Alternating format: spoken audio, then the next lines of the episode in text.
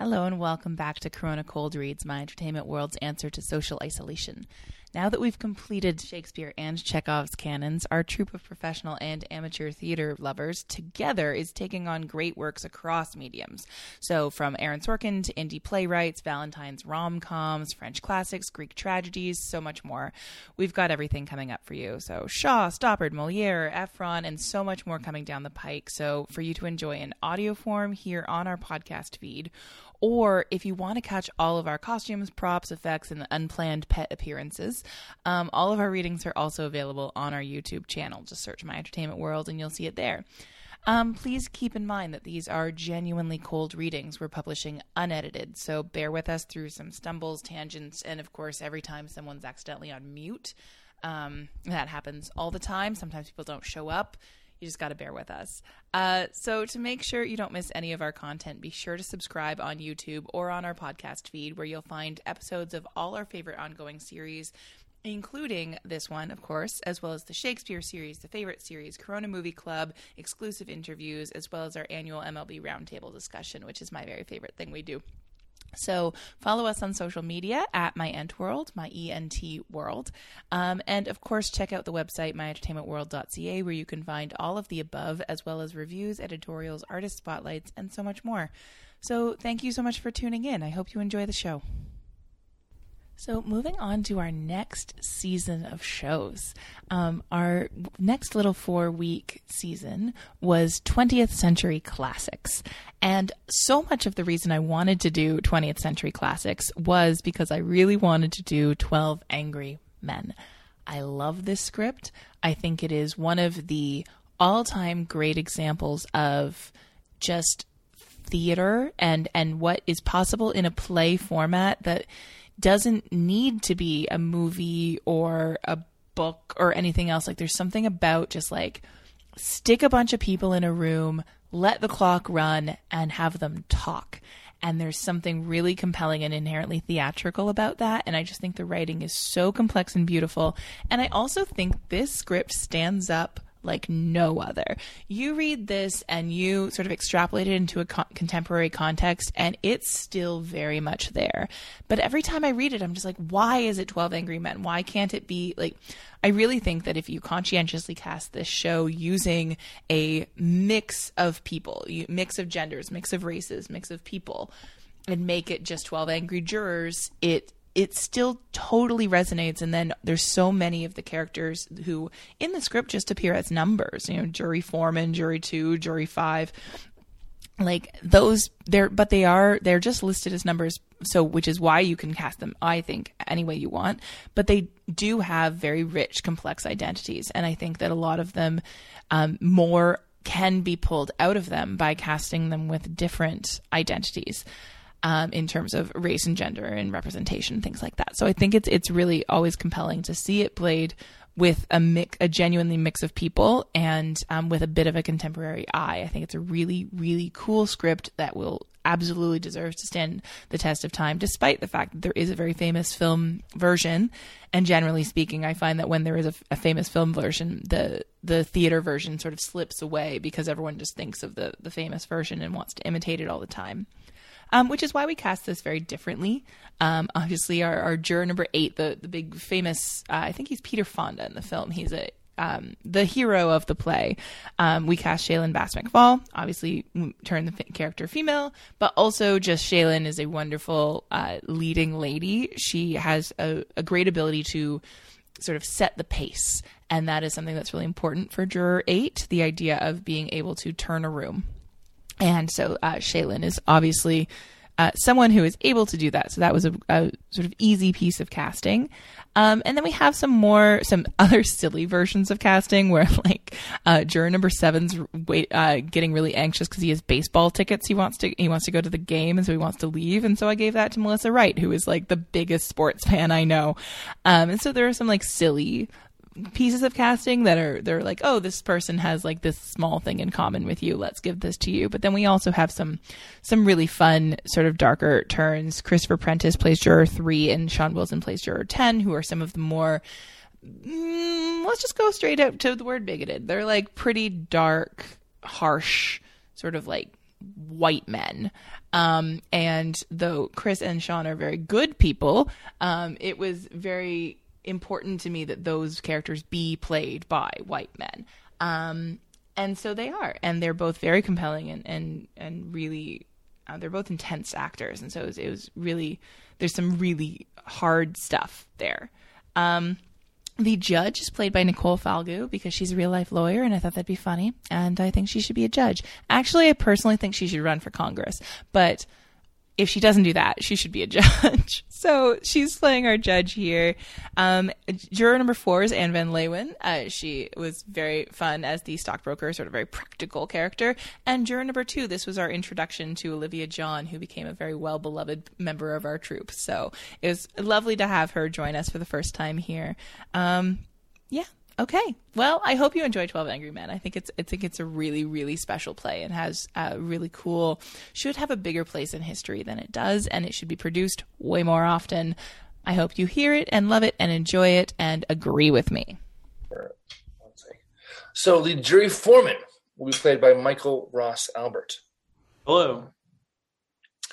Juror number two will be played by Olivia John or John John John.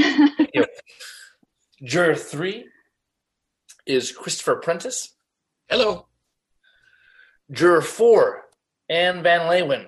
Uh, hi, fuck, fuck. We got you. You're good. Sorry, I- Loud and clear. Juror five, Ziad Ek. Hey guys.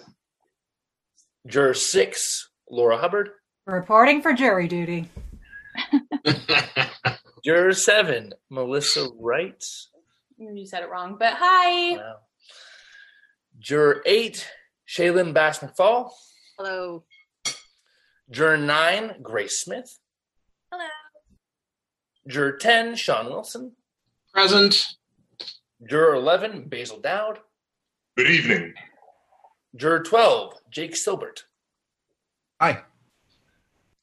Juror Judge, Nicole Falgout. Hi. Guard, Saya Floyd. Hello. And stage directions will be by me. I apologize to everyone in advance.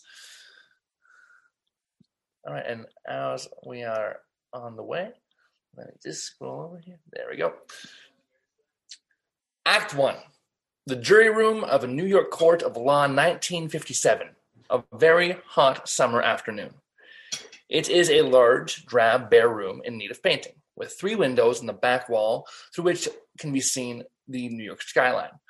Off the jury room is a washroom with wash basins, soap, and towels visible on stage, and a lavatory beyond. A large scarred table is center with 12 chairs around it. A bench stands against the wall, and there are several extra chairs and small table in the room, plus a water cooler with paper, paper cups and a waste basket and an electric fan over the bench and a clock above the cooler, and a row of hooks for coats with a shelf over it. There are pencils, pads, and ashtrays on the table. At night, the room is lit by fluorescent lighting with the switch next to the door. When the curtain rises, the room is empty. The voice of the judge is heard. And that concludes the court's explanation of the legal aspects of this case. And now, gentlemen of the jury, I come to my final instruction to you. Murder in the first degree, premeditated homicide, is the most serious charge tried in our criminal courts. You've listened to the testimony and you've had the law read to you and interpreted as it imply, applies to this case. It now becomes your duty to try and separate the facts from the fancy. One man is dead. The life of another is at stake. I urge you to deliberate honestly and thoughtfully. If there is a reasonable doubt, then you must bring me a verdict of not guilty. If, however, there is no reasonable doubt, then you must, in good conscience, find the accused guilty. However, you decide, your verdict must be unanimous. In the event you find the accused guilty, the bench will not entertain a recommendation for mercy. The death sentence is mandatory in this case. The door opens and the guard enters. He carries a clipboard with a list of the jurors.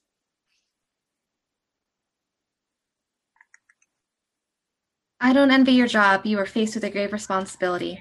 Thank you, gentlemen. There's a brief pause, sound of jurors walking, talking. All right, let's move along, gentlemen and gentle ladies. The jurors enter. The guard checks his list. The ninth juror, an old man, crosses, goes into the washroom, and exits to the lavatory. The fourth juror begins to read a newspaper. Several jurors open the windows. Others move awkwardly about the room. There is no conversation for a few moments. The third juror takes out some notes and studies them. The second juror crosses to the water cooler and gets a cup of water. The foreman tears a sheet from a notepad and tears up little slips of paper for ballots.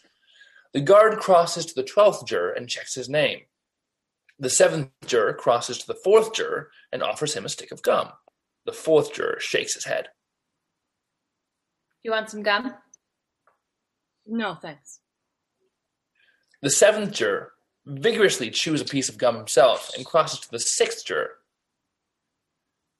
You know something? I phoned up for the weather. This is the hottest day of the year. The sixth juror nods and gazes out the window. You think they'd at least air condition the place? I almost dropped dead in court. Okay, everyone's here. If there's anything you want, I'm right outside. Just knock.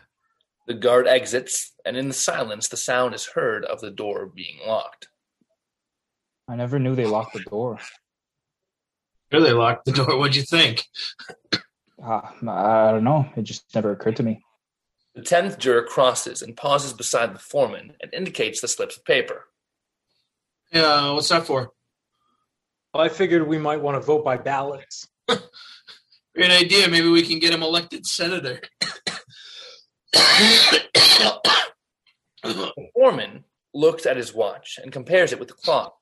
The third juror takes a cup of water from the water cooler, moves to the second juror, and looks around the room as he sips the water. How do you like it? I don't know. It was pretty interesting. Yeah, I was falling asleep. Uh, I mean, I've never been on a jury before. Really? I've sat on juries, and it always amazes me the way these lawyers can talk and talk and talk, even when the case is as obvious as this one. I mean, did you ever hear so much talking about nothing? Well, I guess they're entitled. Mm, sure they are. Everybody deserves a fair trial. That's the system. Listen, I'm the last one to say anything against it, but I'm telling you, sometimes I think we'd be better off if we took these tough kids and slapped them down before they make trouble, you know? Save a lot of time and money. The second juror looks nervously at the third juror, nods, rises, moves to the water cooler, refills his cup, and stands alone, sipping. Uh, hey, how about we get? Uh, how about getting started here? Yeah, let's get this over with. Probably all got things to do. Well, I was figuring we'd take a five minute break. I mean, the old man's in the bathroom. Uh, are we gonna sit in order? I don't know. The eighth juror is looking out the window. Not a bad view. The eighth juror nods. What do you think of the case? The eighth juror doesn't answer. It had a lot of interest for me. No dead spots, know what I mean? I'll tell you, we're lucky to get a murder case. I figured for a burglary or an assault or something. Those can be the dullest. Say, isn't that Woolworth building over there? Sorry. Funny, I've lived here all my life and I've never seen it. The eighth juror gazes out the window. The twelfth juror looks at him for a moment, and moves away. Goddamn waste of time. Imagine sitting in here for three days just for this. And what about that business with the knife? I mean, asking grown-up people to believe that kind of bullshit. Well, look, you, you gotta expect that. You, you know what you're dealing with. Yeah, I suppose so. The tenth juror blows his nose vigorously. What's the matter? You got a cold? Uh, and how? These hot weather colds could kill you. I could hardly touch my nose. You know what I mean? Well, your horn's all right. I'm gonna try your lights. oh, that's beautiful. The fan doesn't work. Somebody take a letter to the mayor. Dear Stingy. Uh, let me take a look at it. The third juror moves above the fourth juror, leans over and scans the fourth juror's newspaper. The foreman climbs on the bench and examines the fan. Doesn't work. I didn't get a chance to look at the newspapers today. Anything new going on? Uh, I was just wondering how the market closed. Oh, I wouldn't know. Say, are you on the exchange or something? I'm a broker. Really? I run a messenger service. The Beck and Call Company. it's my wife's idea. I employ 37 people. Started with nothing. Uh, hey, Mr. Foreman, let's go. What do you say? All right, gentlemen, let's take let's take seats. This better be fast. I got tickets to a ball game tonight. Yankees at Cleveland. We got this new kid pitching, Modjelewski, or whatever his name is. He's a bull. This kid, like, shoot, a real jug handle. You're you're quite a ball fan, aren't you? Where do you want us to sit? Well, I was thinking we would sit. We ought to sit in order by jury numbers: two, three, four, and so on. If that's okay with you, gentlemen. What's the difference? I think it's reasonable to sit according to number. Let it be. The jurors begin their seats. The eighth juror continues to stare out of the window. The ninth juror is still in the lavatory. What was uh, your impression of the prosecuting attorney? Uh, I beg your pardon? I thought he was really sharp. I mean, the way he hammered home his points one by one, and logical sequence. It takes a good brain to do that. I was very impressed. Y- yes, I think he did an expert job. I mean, he had a lot of drive too. Real drive. Okay, let's get this show on the road. How about sitting down? The eighth juror does not hear the foreman. The gentleman at the window. The eighth juror turns, startled. How about sitting down? Sorry. The ninth juror enters the washroom from the lavatory and washes his hands. Pretty tough to figure, isn't it? Kid kills his father, bing, just like that.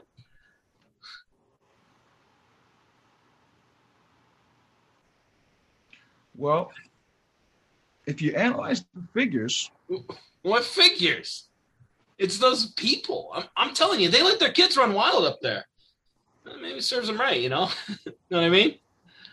The foreman crosses to the washroom door. Hey, you a Yankee fan? No, Milwaukee. Milwaukee. That's like being hit on the head with a crowbar once a day. Listen, who they got? I'm asking you, who they got besides great groundskeepers? We'd like to get started. The ninth juror enters from the washroom. I'm sorry. The ninth juror crosses and takes a seat. Milwaukee. All right. Now, you gentlemen can handle this any way you want to. I mean, I'm not going to have any rules. If we want to discuss first and then vote, that's one way. Or we can vote right now and see how we stand. Well, that's all. That's all I have to say. I think it's customary to take a preliminary vote. Yeah, let's vote. Who knows? Maybe we can all go home. Up to you. Just let's remember we've got a first degree murder charge here. If we vote guilty, we send the accused to the electric chair. That's mandatory. I think we all know that. Come on, let's vote. Yeah, let's see who's where. Anybody doesn't want to vote? All right.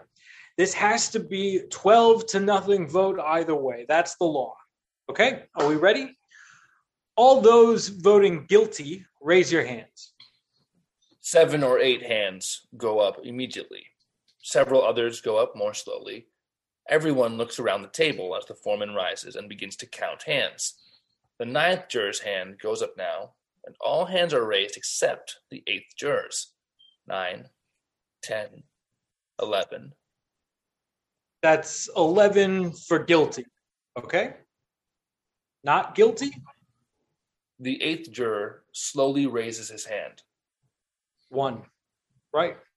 Okay. 11 to 1, guilty. Now we know where we are. Oh boy. There's always one. So what do we do now? Well, I guess we talk. Boy, oh boy. Well, look, do you really think he's innocent? I don't know. I mean, let's be reasonable. You sat in court and heard the same things we did. The man's a dangerous killer. You could see it. The man, he's 16 years old. Well, that's old enough.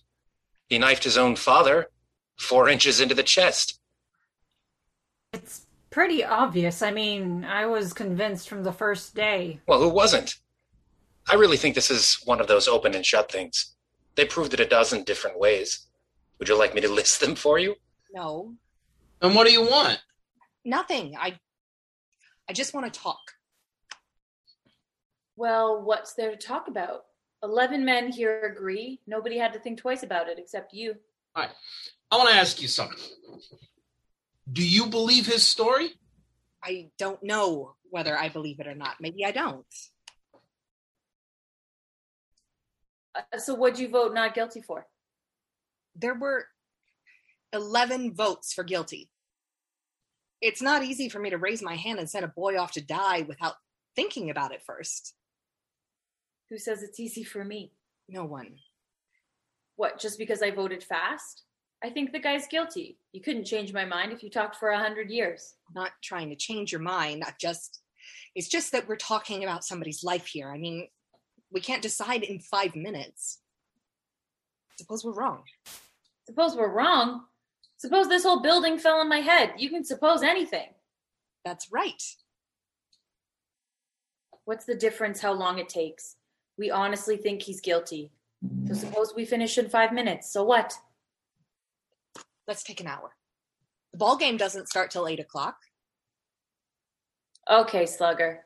Be my guest. Well, who's got something to say? He looks at the second juror. How about you? Not me. I'm willing to put in an hour. Great. I had a pretty good story last night. This woman comes running into the doctor's office, stripped to the waist. That's not what we're sitting here for. All right, then you tell me, what are we sitting here for? Maybe for no reason. I don't know. Look, this boy's been kicked around all his life. You know, living in a slum, his mother's dead since he was nine. Spent a year and a half in an orphanage while his father served a jail term for forgery. That's not a very good head start. He's had a pretty terrible 16 years. I think maybe we owe him a few words. That's all. I don't mind telling you this, mister. You don't owe him a thing. He got a fair trial, didn't he? What do you think that cost? He's lucky he got it. You know what I mean? Look, we're all grown ups here. We all heard the facts, didn't we? Now, you're not going to tell us that we're supposed to believe that kid knowing what he is. I, listen, I, I've lived among them all my life. You can't believe a word they say. I mean, they're born liars. It suddenly occurs to me that you must be a very ignorant man. What do you mean? What, what's he talking about? Do you think you have a monopoly on the truth? What are you making a federal case out of it for? How do you like this guy? I think certain things should be pointed out to this man. All right, it's not Sunday. We don't need a sermon in here. Monopoly, for Christ's sakes. The ninth juror half raises, rises, but then feels the eighth juror's hand firmly on his arm, gently pulling him down. The twelfth juror doodles on his notepad.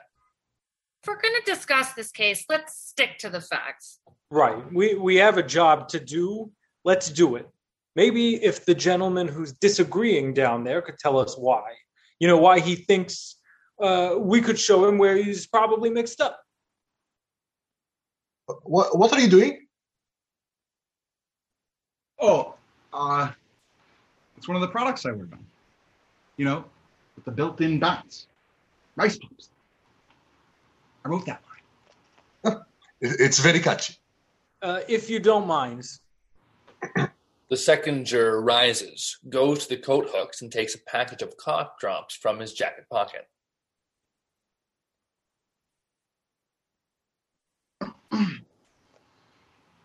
I'm sorry, I have this habit of doodling. It keeps me thinking clearly. We're trying to get someplace here. You know, we can't sit here forever. Well, look, maybe this is an idea. I'm just thinking out loud. But it seems to me it's up to us to convince this gentleman we're right and he's wrong. Maybe if we took a minute or two, I mean, it's just a quick thought. No, I think it's a good one. Supposing we go once around the table in order of jury numbers. Anything. Let's start it off. That means you're first. Uh, well, well, it's hard to put into words. I just think he's guilty. I, I thought it was obvious from the word go. I, I mean, nobody proved otherwise.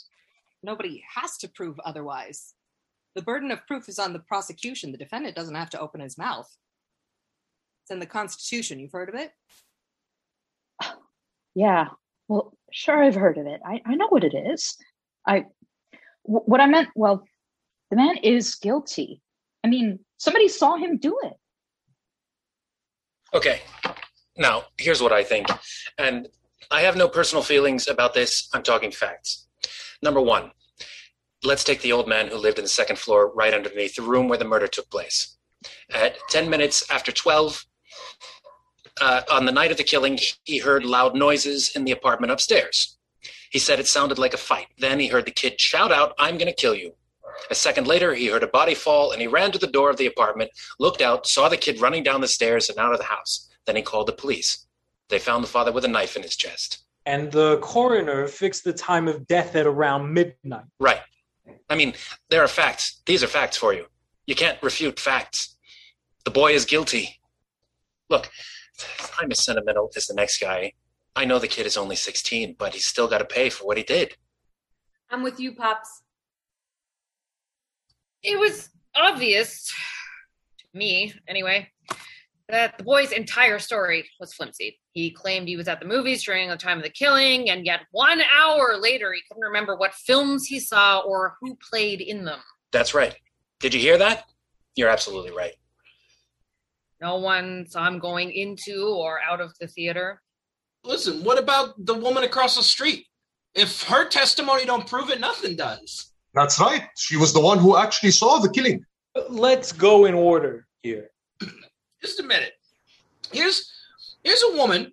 All right.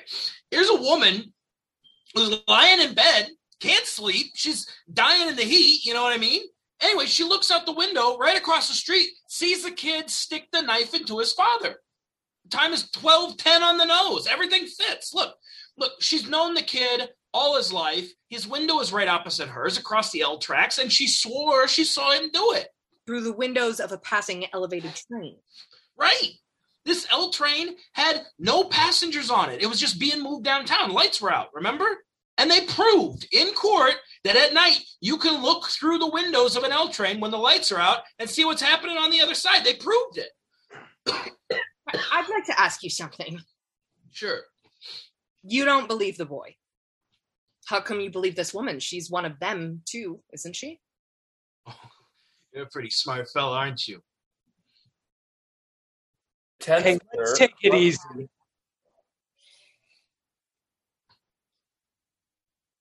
Sorry. What's he so wise about? I'm I'm telling you. Come on, sit down. What are you letting me get get you all upset for? The tenth juror sits. Let's calm down now. Let's try and keep it peaceful in here. Whose turn is it? Okay. How about you? Uh, I'll I'll pass it. That's your privilege. How about the next gentleman? Uh, I don't know. I started to be convinced, uh, you know, very early in the case. Well, I was looking for the motive. That's very important. There's no motive. Where's the case? So anyway, the testimony from the people across the hall, from the kid's apartment, that was very powerful. Uh, didn't they say something about an argument between the father and the boy around seven o'clock that night? I mean, I can be wrong. Uh, it it was uh, eight o'clock, not seven. That's right. Eight o'clock. They heard an argument, but they couldn't hear what it was about. They then they heard the father hit the boy twice, and finally they saw the boy walk angrily out of the house. What what does that prove? Well, it doesn't exactly prove anything. It's just part of the picture. I didn't say it proved anything. You said it revealed a motive for the killing. The prosecution attorney said the same thing. I I don't think it's a very strong motive. This boy has been hit so many times in his life that violence is practically a normal state of affairs for him. I can't see two slaps in the face provoking him into committing murder. Might have been two slaps too many. Everyone has a breaking point.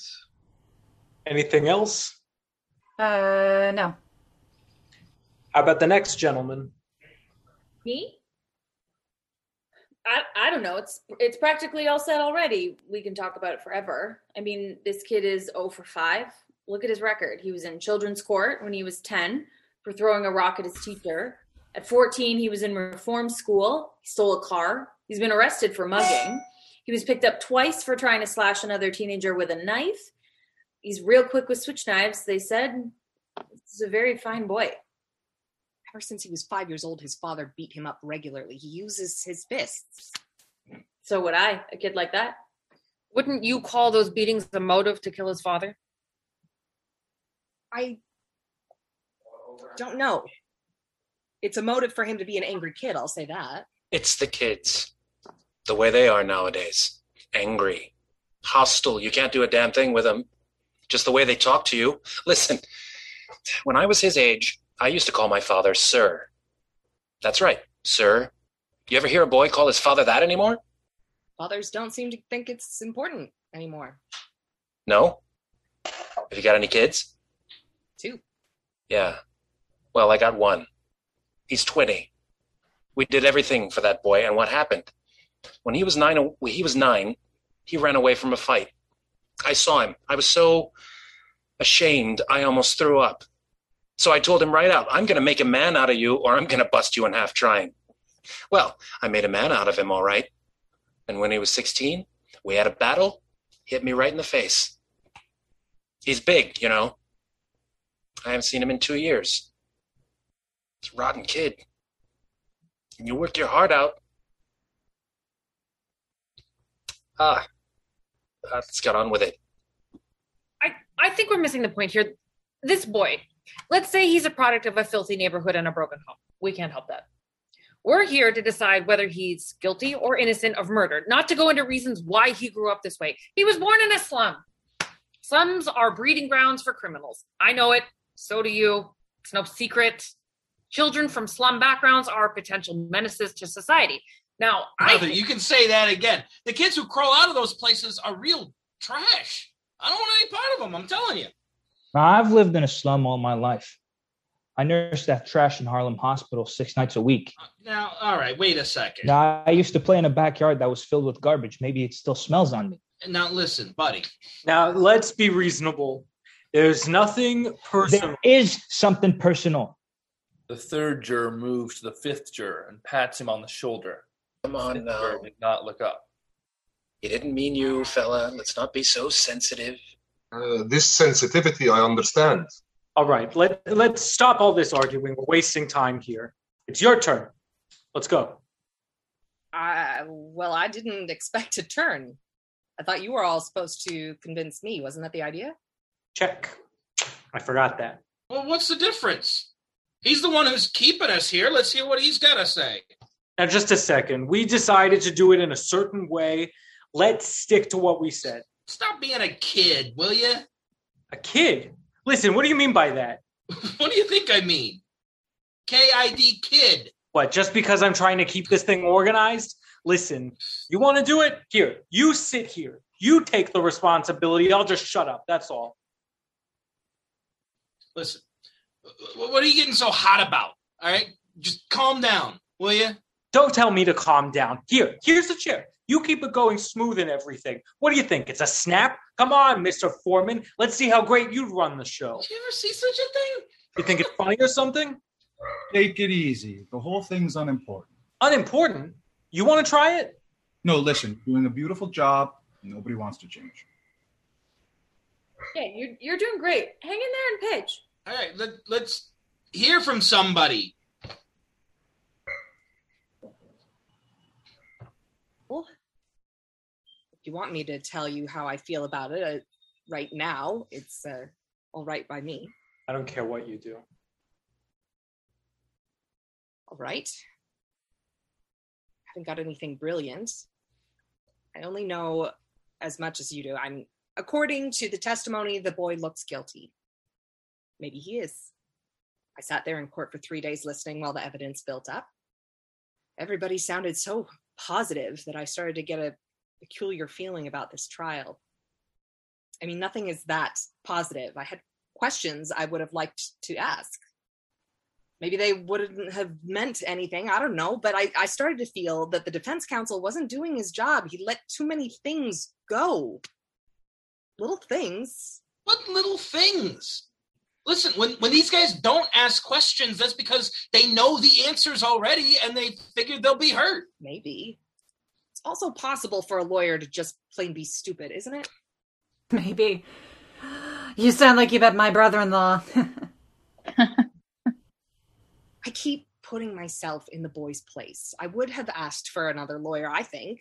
I mean, if I was on trial for my life, I'd want my lawyer to tear the prosecution witness to shreds, or at least try to. Look, there was one alleged eyewitness to this killing. Someone else claims he heard the killing and then saw the boy running out afterwards. There was a lot of circumstantial evidence, but actually, those two witnesses were the entire case for the prosecution. Supposing they were wrong. What do you mean, supposing they were wrong? What's the point of having witnesses at all? Couldn't they be wrong? They sat on the stand under oath. What are you trying to say? They're only people. People make mistakes. Couldn't they be wrong? Mm, I don't think so. Do you know so? Well, now listen. Nobody can know a thing like that. This isn't an exact science. That's right. It isn't. All right. Let's just try to get to the point here. What about the switch knife they found in the father's chest? Um. Well, wait a minute. I, I think we ought to. There's some people who haven't talked yet. Shouldn't we Look, try to? They can talk whenever they like. Now just be quiet a second, will you? Okay. What about the knife? You know the one that that fine upright boy admitted buying on the night of the murder. Let's talk about that. All right. Let's talk about it for a minute. I'll just get it in here and look at it. I'd like to see it again. Mr. Foreman? The foreman rises and crosses the door. We all know what it looks like. The foreman knocks on the door. The guard unlocks the door and enters. The foreman whispers to him. The guard nods and exits, locking the door. What are we going to get out of seeing it again? You brought it up. Gentleman has a right to see exhibits and evidence.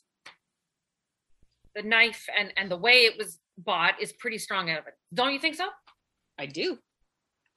Good. Now, suppose we take these facts one at a time.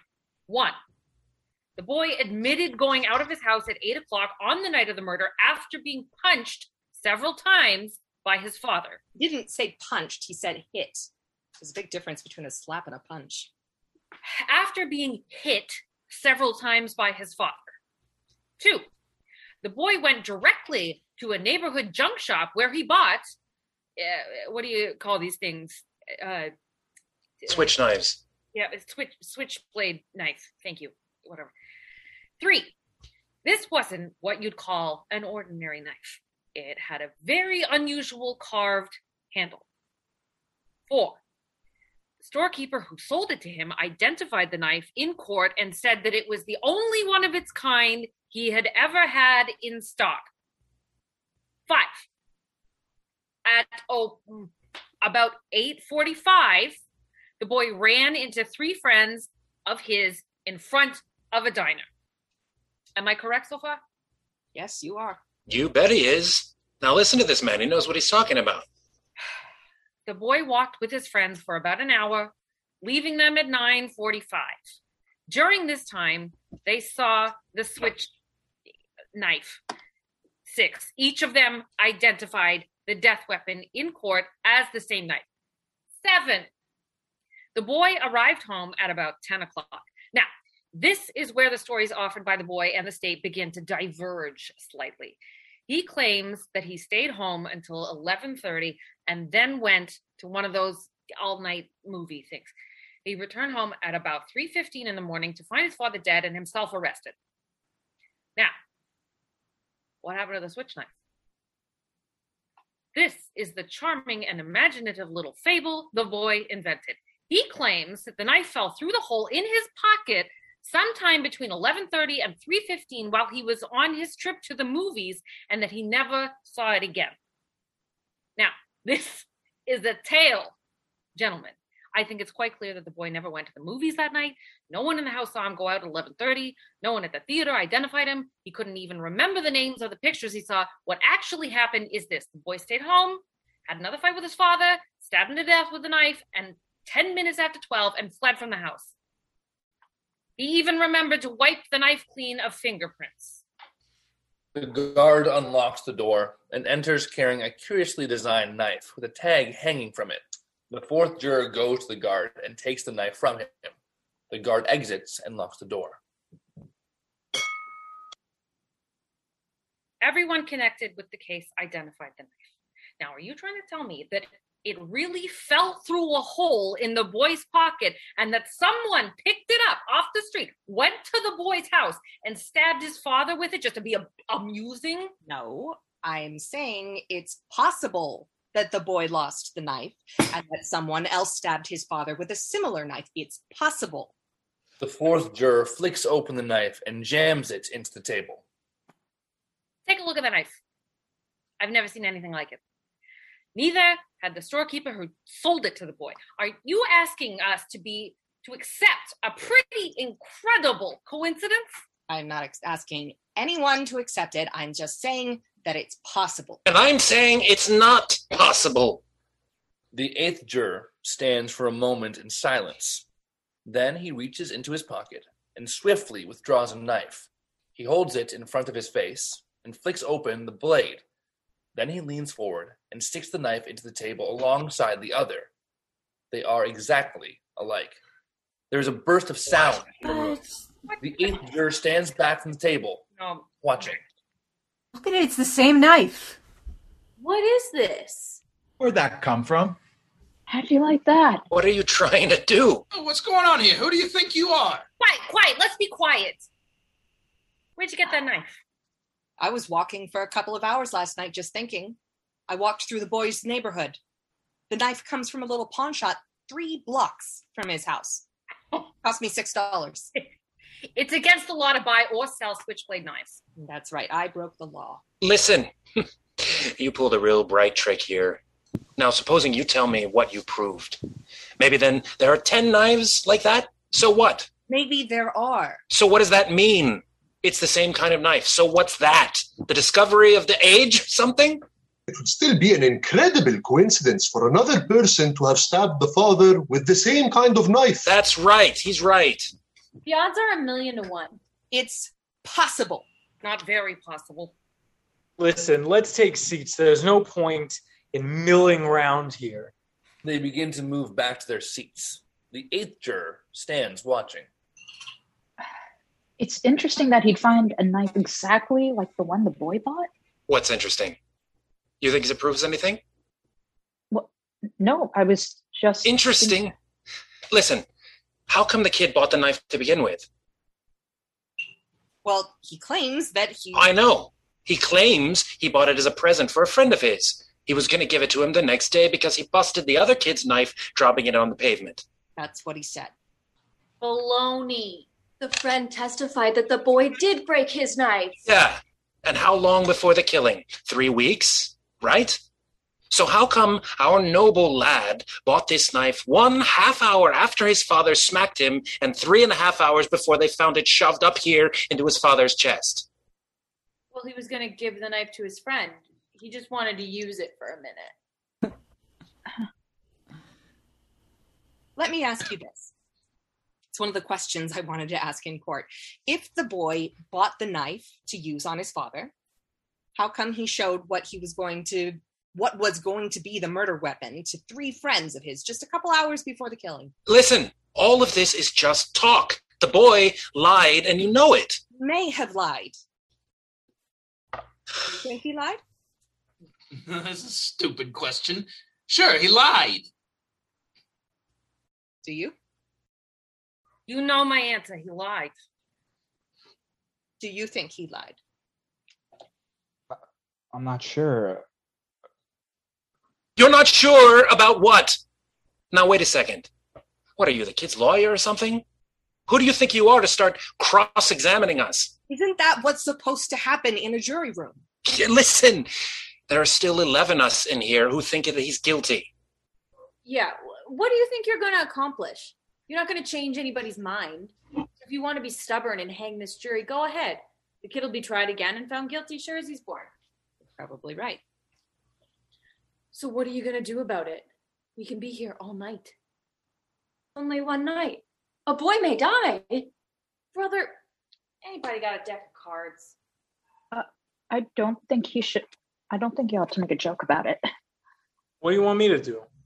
Listen, I don't see what all this stuff about the knife has to do with anything. Somebody saw the kid stab his father. What what more do we need? I got three garages of mine going to pot while you're talking. Let's get done and get out of here. The knife was very important to the uh, district attorney. He spent one whole morning. He's a 15th assistant or something. What does he know? Okay, I think we got to get on with it now. These side arguments only slow us up. What about it? You're the only one. I have a proposition to make for all of you. I want to call for a vote. I'd like you 11 men to vote by secret written ballot. I'll abstain. If there are still 11 votes for guilty, I won't stand alone. Uh, we'll take a guilty verdict into the judge right now. But if anyone votes not guilty, we'll stay and talk this thing out. Well, that's all. If you want to try it, I'm ready. Well, finally, you're behaving like a reasonable man. Jack, I'll buy that. Oh, okay, let's do it. Sounds fair. Some of the jurors nod. The eighth juror moves to the window. Anyone doesn't agree? Okay, pass these along. The eighth juror stands, watching the others. The jurors pass the slips along. Finally, each of them begins to write. Now, some of them begin to fold their slips and pass them back to the foreman. The foreman stacks all the slips on the table in front of him. He picks up the first slip of paper, opens it, and reads. Guilty. He opens and reads the other slips in turn. Guilty. Guilty. Guilty. Guilty. Guilty. Guilty. Guilty. Guilty. Not guilty. Oh. There's a babble of voices. The eighth juror relaxes, moves to his chair, and sits. Guilty. How do you like that? And another chap gets his goddamn wig. All right, all right. Who was it? Uh, come on, I want to know. Uh, excuse me, this was a secret ballot. We agreed on this. Secret? What do you mean, secret? There are no secrets in a jury room. I know who it was. Brother, you're really something. You, know, you come in here and you vote guilty like everybody else, and then this golden voice preacher over here starts to tear your heart out with stories about a poor little kid who just couldn't help becoming a murderer. So you change your vote? If that isn't the most sickening. Why don't you drop a quarter in his collection box? But now, wait a minute. The third juror turns away. Hey, You can't talk to me like that. The third juror turns to face him. The fourth juror slips in between them and takes the fifth juror by the arm. No. Hey, wait, where does he get the right to shout at me? All right, let's calm down. Well, who does he think he is? I, I mean, did you see him? Uh, just sit down. He's very excitable. Forget about it. Doesn't matter. Yeah, you bet I'm excitable. We're trying to put a guilty man into the chair where he belongs, and all of a sudden somebody's telling us fairy tales, and we're listening. Take it easy. I, What do you mean? Take it easy? Do you feel like seeing a proven murderer walking the streets? Why don't we just give him his knife back? Make it easier for him. Okay, let's stop the yelling. Who's got something constructive to say? Please, uh, I would like to say something here. Uh, I have always thought that in this country, a man was entitled to have unpopular opinions and Let's stick to the subject. What made you change your vote? He didn't change his vote. I did. Would you like me to tell you why? No, I wouldn't like you to tell me why. Well, I'd like to make it clear anyway, if you don't mind. We have to listen to this? Hey, look, the man wants to talk. Thank you. This gentleman has been standing alone against us. He doesn't say the boy is not guilty, he just isn't sure. Well, it's not easy to stand alone against the ridicule of others. He gambled for support, and I gave it to him. I respect his motives. The boy on trial is probably guilty, but I want to hear more. The seventh juror crosses to the washroom. For the time being, the vote is 10 to 2. The seventh juror enters the washroom, slams the door after him.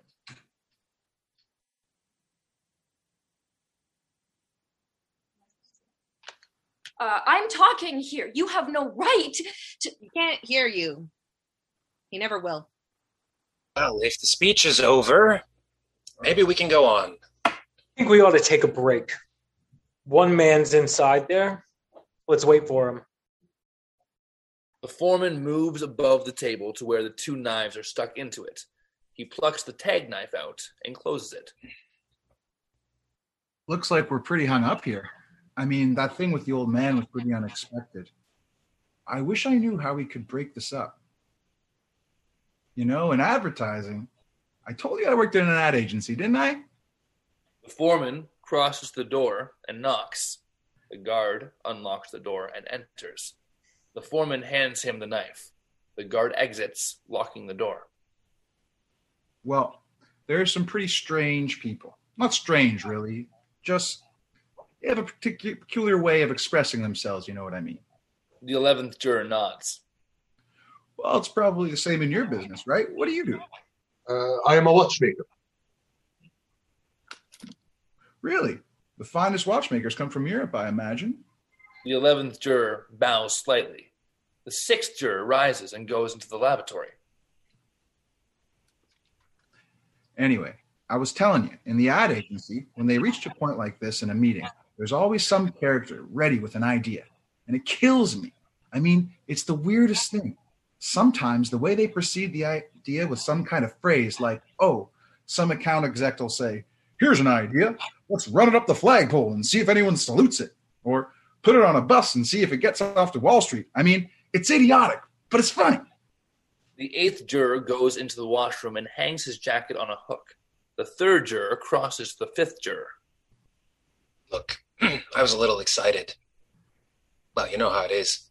Uh, I didn't mean for it to get nasty or anything. The fifth juror crosses away from the third juror without answering. The seventh juror steps away from the wash basin and dries his hands. The eighth juror crosses the wash basin. Say, are you a salesman? I'm an architect. You know what the soft sell is? I'm pretty good at it, I'll tell you.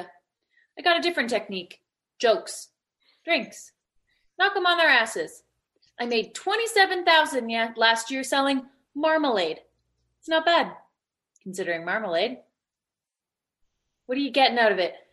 Kicks? The boy is guilty, pal. So let's go home before we got sore throats. What's the difference whether you get one here or at the ball game? No difference, pal. No difference at all. The seventh juror goes back into the jury room. The sixth juror enters from the lavatory, goes to the wash basin, and washes his hands. Yeah, nice bunch of guys. Guess they're the same as any. That loud, a heavyset guy, the one who was telling us about the kid, the way he was talking, boy, that was an embarrassing thing. Yeah. What a murderous day. You think we'll be here much longer? I don't know. Um, yeah, he's he's guilty for sure. Uh, there's not a doubt in the whole world. Yeah, we, sh- we should have been done already. Listen, I don't care. I, you know, it, it beats working. The eighth juror smiles. Uh, you think he's innocent? I don't know. Possible. I, I don't know you, but I'm betting you've never been wronger in your life. You ought to wrap it up. You're wasting your time. Suppose you were on that trial. I'm not used to supposing. I'm just a working man. My uh, my boss does a supposing, but I'll try one. Suppose uh, you talk us all out of this, and this kid really did knife his father. The sixth juror looks at the eighth juror for a moment, then goes into the jury room. The eighth juror stands alone for a few moments, and we know that this is the problem that has been tormenting him. He does not know and never will. He switches out the washroom light and goes into the jury room. Okay, let's take seats. Looks like we'll be here for dinner. Okay, let's get down to business. Who wants to start it off? There is a pause. Maybe it would be profitable. Uh, Well, I didn't. well, I'd like to. No, no, okay. I, I, I didn't mean to interrupt. No, no, go ahead. It's all right. Okay, all right. Um, well, I was going to say, well, this is probably a small point, but uh, anyway, the boy had a motive for the killing. You know, the beatings and all. So if you didn't do it, who did? Uh, who else had the motive? That that's my point. I mean, nobody goes out and kills someone without a motive, not unless he's just playing nuts, right? I don't know. Uh, I, I, I don't think you would. right. As Yeah. far as I know, we're supposed to decide whether or not the boy on trial is guilty beyond a reasonable doubt. We're not concerned with anybody else's motives here. That's a job for the police. Very true, but we can't help let letting the only motive we know of cr- uh, creep into our thoughts, can we? And we can't help asking ourselves who else might have had a motive. Hmm. Logically, these things follow. This gentleman is, is asking a reasonable question. Somebody killed him. Wasn't the boy? Who was it? Modjelewski. You're talking about the man I love. If you haven't got anything to add besides jokes, I suggest you listen. Okay. It's just letting off steam. I'm sorry. Go ahead. Well, maybe you can answer me. Who else might have killed the father? I don't know. Father wasn't exactly a model citizen. The boy's lawyer outlined his background in his closing statement. He was in prison once. He was also known to be a compulsive gambler and a pretty consistent loser. Spent a lot of time in neighborhood bars and would get into fistfights sometimes after a couple of drinks, usually over a woman. He was a tough, cruel, primitive kind of man who never held a job more than six months in his life. So here are a few possibilities. He could have been murdered by one of many men he served time with in prison, by a bookmaker, by a man he's beaten up, by a woman he's picked up, by any one of the people he was known to hang out with. Boy, oh boy, that is the biggest load of crap I ever. Listen, we know the father was a bum, so what's that got to do with anything? I didn't bring it up. I was asked who else might have killed him. I gave my answer. That gentleman over there asked a direct question. Everyone's a lawyer. Look, suppose you answer this for me. The old man who lived downstairs heard the kid yell out, I'm going to kill you.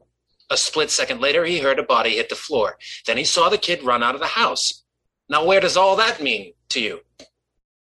I was wondering how clearly the old man could have heard the boy's voice through the ceiling. Well, he didn't hear it through the ceiling. His windows were open, so it was the window upstairs. It was a hot night. Remember? Voice came from another apartment. It's not easy to identify a voice, especially a shouting voice. He identified it in court. He picked the vo- boy's voice out of five other voices blindfolded. That was just an ambitious district attorney putting on a show. Look, the old man knows the boy's voice very well. They've lived in the same house for years. But to identify it positively from the apartment downstairs, isn't it possible he was wrong? That maybe he thought the boy was upstairs and automatically decided that the voice he heard was the boy's voice. I think that's a bit far fetched. Brother, you can say that again. Look, the old man heard the father's body falling, and then he saw the boy run out of the house 15 seconds later. He saw the boy.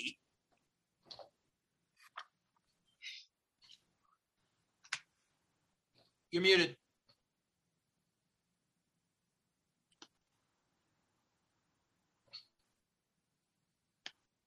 I apologize.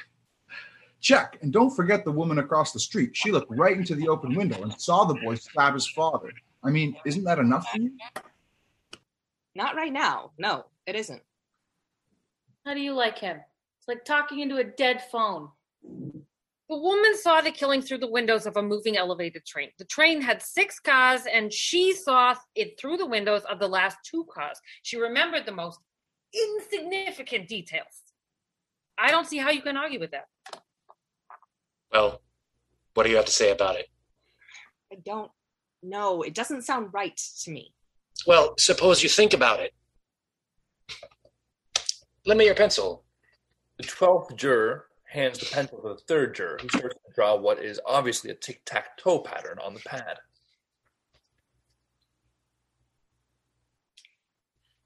I wonder if anybody has any idea how long it takes an elevated train.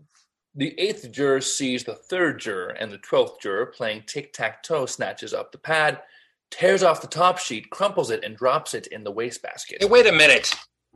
This isn't a game. Who do you think you are? All right, take it easy. Come on now, sit down. I've got a good mind to belt him. Now, please, I don't want any fights in here. Did you see him? The nerve. The absolute nerve. All right, all right for, forget it. It's it's it's not important. You know what I Is, mean? is it a game? Who do you think he's dealing with here? Come on now, it's all over. Let's take our seats. What's all over? I want an apology. Okay, Noisy, he apologizes. Now let's hear what the man has to say. Thank you. I wonder if anybody has an idea how long it takes an elevated train to going at medium speed to pass a given point. What has that got to do with anything? How long?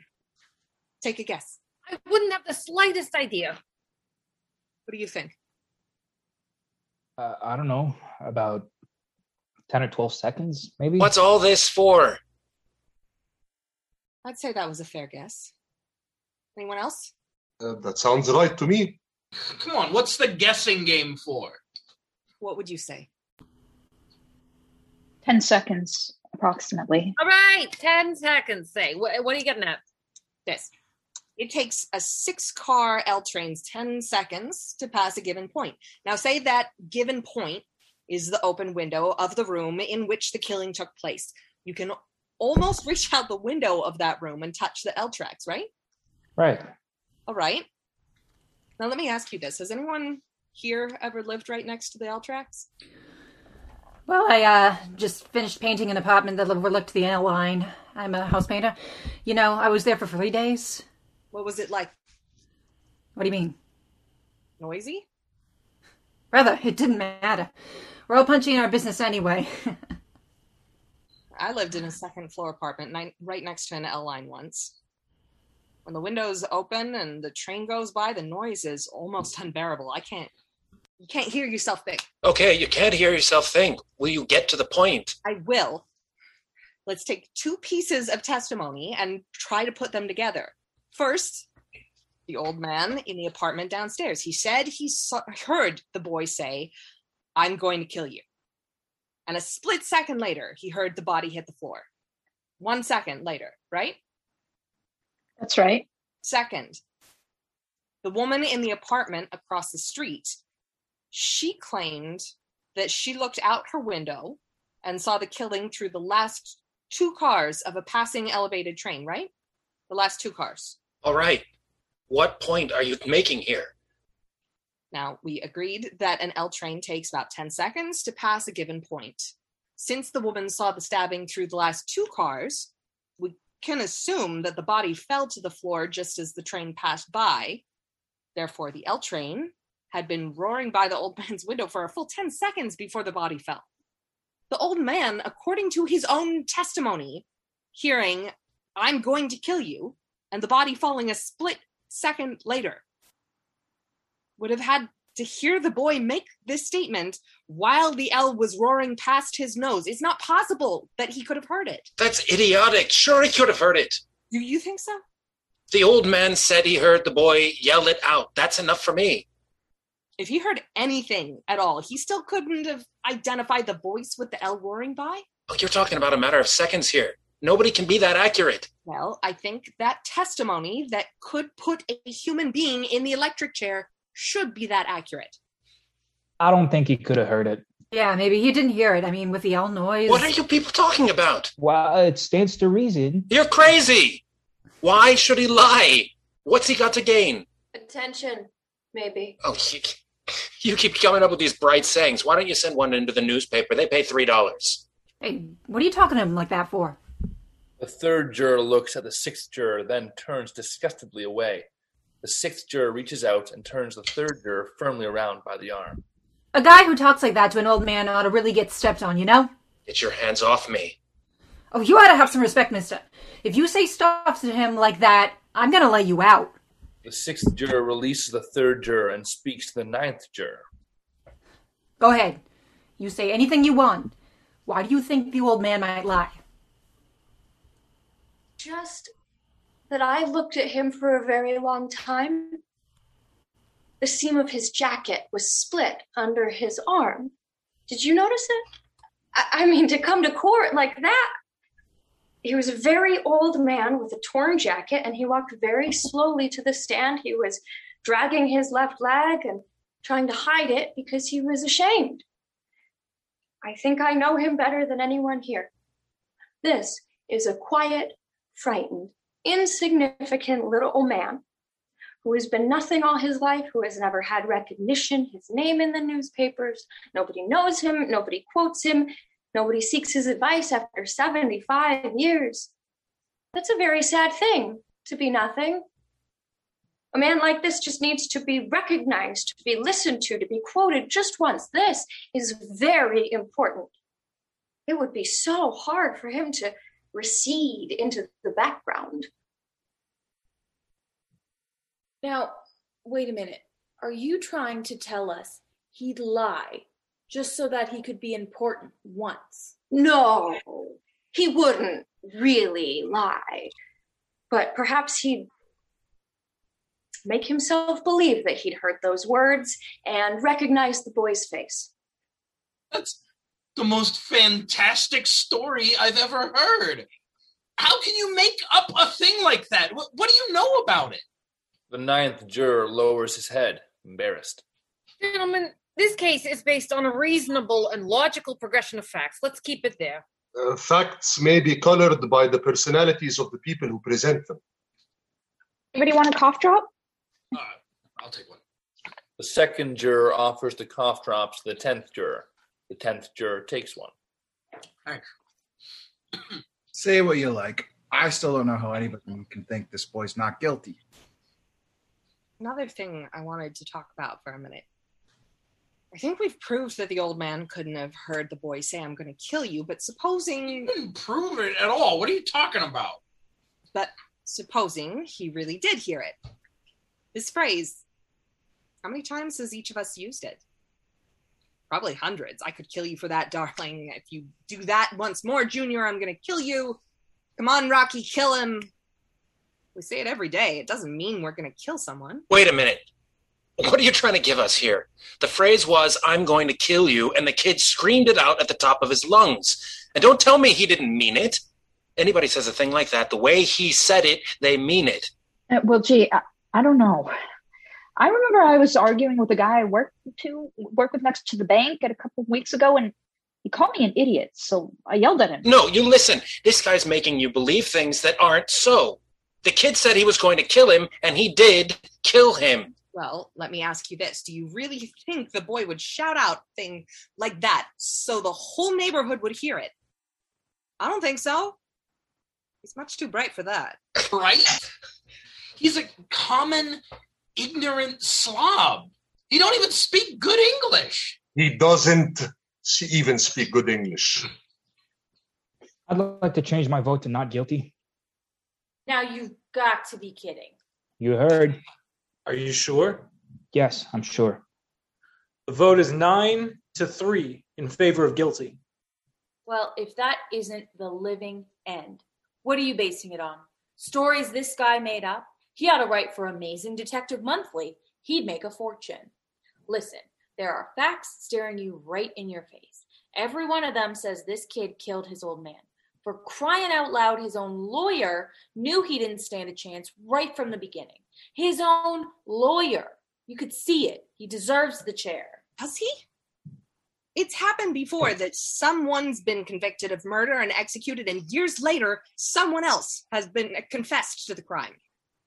Sometimes, sometimes the facts that are staring you in the face are wrong. I'm talking to him, not you. Boy, this guy is really something. Listen, the kid had a lawyer, didn't he? The lawyer presented his case, not you. How come you've got so much to say? The lawyer was court appointed. So, what does that mean? Well, it could mean a lot of things. It could mean he didn't want the case. It could mean he resented being appointed. It's the kind of case that brings the kind of case that brings him nothing, no money, no glory, not even much chance of winning. It's not a very promising situation for a young lawyer. He, he probably have he'd really have to believe in his client to make a good fight. As you pointed out a minute ago, he obviously didn't. Sure, he didn't. Who in hell could, except God, come to earth or somebody? Come on already. Look at the time. Pardon me, but uh, I have made some notes here. Notes yet? I would like, please, to say something. I have been listening very closely, and it seems to me that uh, this man has some very good points to make. From what was presented at the trial, the boy looks guilty. But maybe if we go deeper, Come on, will you? there is there is a question I would like to ask.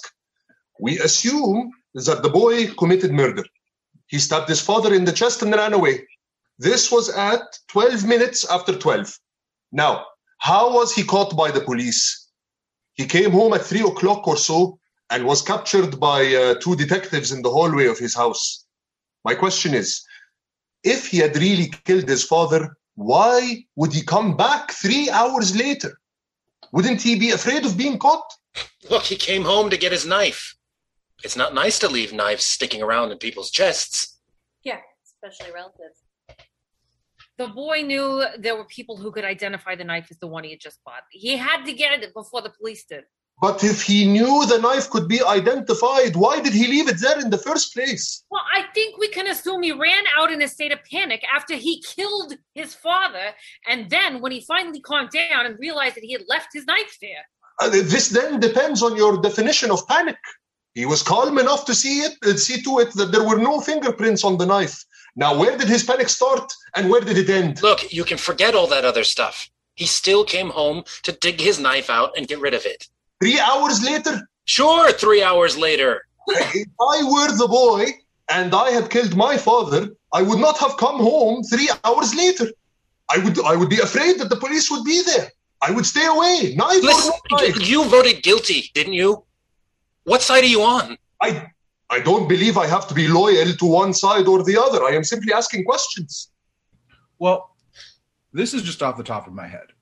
But if I were the boy and I'd, you know, done the stabbing and everything, I'd take the chance and go back for the knife. I'll bet he figured no one had seen him and that the body probably wasn't even discovered yet. After all, it was the middle of the night. He probably thought no one would find the body till the next day. Uh, pardon, pardon. This is my here is my whole point. The woman across the street testified that a moment after she saw the killing, that is, a moment after the L train went by, she screamed and then went to telephone the police. Now, the boy must certainly have heard that scream and known that somebody saw something. I don't think he would have gone back if he had been the murderer. Okay, two points. One, in his state of panic, he may not have heard the scream. Perhaps it wasn't very loud. Two, if he did hear it, he may not have connected it with his own act. Remember, he lived in a neighborhood where screams were fairly commonplace. Right. There's your answer. Maybe, maybe he did stab his father and didn't hear the woman's screams, did run out in a panic, did come down, calm down three hours later and came back to try and get the knife, risking being caught by the police. Maybe all those things are so, but maybe they're not. I think there's enough doubt to make us wonder whether he was there at all during the time the murder took place. What do you mean doubt? What are you talking about? Didn't the old man see him running out of the house? He's twisting the facts, I'm telling you. Did or didn't the old man see the kid running out of the house at 1210? Well, did he or didn't he? He says he did. Says he did. Oh boy, oh boy. How do you like that? Well, did or didn't the woman across the street see the kid kill his father? She says she did. You're making it out like it don't matter what people say. What you want to believe, you believe, and what you don't want to believe, you don't. Well, what kind of way is that? What do you think these people get up on the witness stand for? Th- th- their health? I'm, I'm telling you, man, the facts are being changed around here. Witnesses are being doubted, and there's no reason for it. Witnesses can make mistakes. Sure, when you want them to, they do. know what I mean? Okay, let's hold the yelling down. You keep saying that. Maybe what we need is a little yelling in here. These guys are going off every which way. Did hear the scream, didn't hear the scream. What's the difference? They're just little details. You're forgetting the important stuff. I mean, all of a sudden here, everybody. I'd like to call for another vote. Li- listen, I'm talking here. There's another vote called for. How about taking seats? Jurors who are standing move toward their seats. What are we going to gain by voting again? I don't know. The gentleman asked. God, I never saw so much time spent on nothing. It only takes a second. Okay, I guess the fastest way is to find out who's voting not guilty. All those in favor of not guilty raise their hands. Fifth, eighth, and ninth jurors raise their hands. Still the same. One, two, three not guilties, nine guilties. So now where are we? I'm telling you, we can yakety yak until next Tuesday here. Where's it getting us? Uh, pardon. I uh, I vote not guilty. Oh, brother! Oh, now listen. What are you talking about? I mean, we're all going crazy in here or something. This kid is guilty. Why don't you pay attention to the facts? Listen, tell him, will you? This has got to be a goddamn joke. Vote is eight to four in favor of guilty. I mean, everybody's heart is starting to bleed for this punk, this little kid. Like the president just declared it Love Your Underprivileged Brother Week or something. Listen, I'd like to tell you why. I'd like you to tell me why you changed your vote. Come on, give me reasons. I don't have to defend my decision to you. I have a reasonable doubt in my mind. What reasonable doubt? That's nothing but words. Here, look at it. The- The kid you just decided isn't guilty was seen ramming this thing into his father. Well, look at it, Mr. Reasonable Doubt. That's not the knife. Don't you remember? It's brilliant. telling you, this is the craziest. I mean, you're sitting in here pulling stories out of thin air. What are we supposed to believe? I'm telling you, if this guy was sitting ringside at the Dempsey Firpo fight, he'd be trying to tell us Firpo won. Look, what about the old man? Are we supposed to believe that he didn't get up and run to his door and see the kid tearing down the stairs 15 seconds after the killing? He's only saying he did to be important. I mean, what's the point of Well, the hold it a second. and the Milwaukee Rooter is heard from. What? Did the old man say he ran to the door? Ran, walked. What's the difference? He got there. He said he ran to the door. At least I think he did. I don't remember what he said, but I don't see how he could run. He said he went from his bedroom to the front door. That's enough, isn't it? Wait, wait a minute. Where was his bedroom again? Down the hall somewhere. I, I thought you remembered everything. Don't you remember that? No. Mr. Foreman, I'd like to look at the diagram of the apartment. Why don't we have them run the trial over just so you can get everything straight? Mr. Foreman? I heard you. The foreman goes to the door and knocks. The guard unlocks the door and enters. The foreman confers briefly with him. The guard exits and locks the door after him. All right, what's this for? How come you're the only one in the room who wants to see exhibits all the time? Well, I want to see this one too. And I want to stop wasting time. We're gonna start wading through all that business about where the body was found. You're not. Not unless someone else wants to. I'd like to see if a very old man who drags one leg when he walks because he had a stroke last year can get from his bed to his front door in 15 seconds. He said 20 seconds. He said 15. Now I'm telling you, he said 20. What are you trying to distort? He said 15. How? He does. How does he know how long 15 seconds is? You can't judge something that kind of thing. He said 15 seconds. He was very positive about it. Well, he's a very old man. You saw him. Half the time he was confused. How could he how could he be positive about anything? The guard unlocks the door and enters, carrying a large diagram of the apartment. The diagram is a layout of a railroad flat. A bedroom faces the L tracks. Behind it is a series of rooms off a long hall. In the front room is an X marking the spot where the body was found. At the back of the apartment, we see the entrance into the apartment hall from the building hall. We see a flight of stairs in, in the building's hall. Each room is labeled and the dimensions of each room are shown. The foreman takes the diagram. The guard exits and locks the door. I don't see what we're going to prove here. The man said he saw the boy running out. See if the details bear him out. As soon as the body fell to the floor, he said he heard footsteps upstairs running towards the front door. He heard the upstairs door open and the footsteps start down the stairs. He got to his front door as soon as he could. He swore that it couldn't have been more than 15 seconds. Now, if the killer began running immediately down, Well, maybe he didn't. the old man said he did. You know, you ought to be down in Atlantic City at the ha- at that hair splitters convention. Listen, baseball, why don't you stop making smart remarks all the time? My friend, for your three dollars a day, you've got to listen to everything. Now that you got that thing in here, what about it? May I? This is the apartment in which the killing took place. The old man's apartment is directly beneath it and exactly the same. Here are the L tracks, bedroom, another bedroom, bathroom, living room, kitchen, and this is the hall. Here's the front door to the apartment, and here are the stairs. Now, the old man was in bed in this room.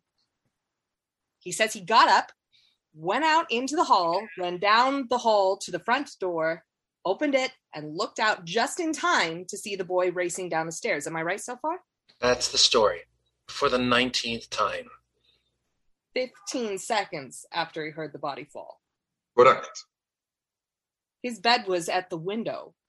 It's 12 feet from his bed to the bedroom door. The length of the hall is 43 feet, 6 inches. Now he had to get up out of bed, walk 12 feet, open the bedroom door, walk 43 feet, and open the front door, all in 15 seconds. Do you think he could have done it? Sure, he could have done it. Uh, he can only walk very slowly. They had to help him into the witness chair. You, you make it sound like a long walk. It's not. For an old man who's had a stroke, it's a long walk. The eighth juror moves his chair and sets the chair to indicate a bed. Apologies, guys. This is the old man's bed. What's going on here? I want to try this thing. Let's see how long it took him. What do you mean you want to try it? Why didn't the kid's lawyer bring it up if it's so important? Well, maybe you didn't just didn't think of it. What do you mean he didn't think of it? You think the man's an idiot or something? It, it's it's an obvious thing. Well, did you think of it?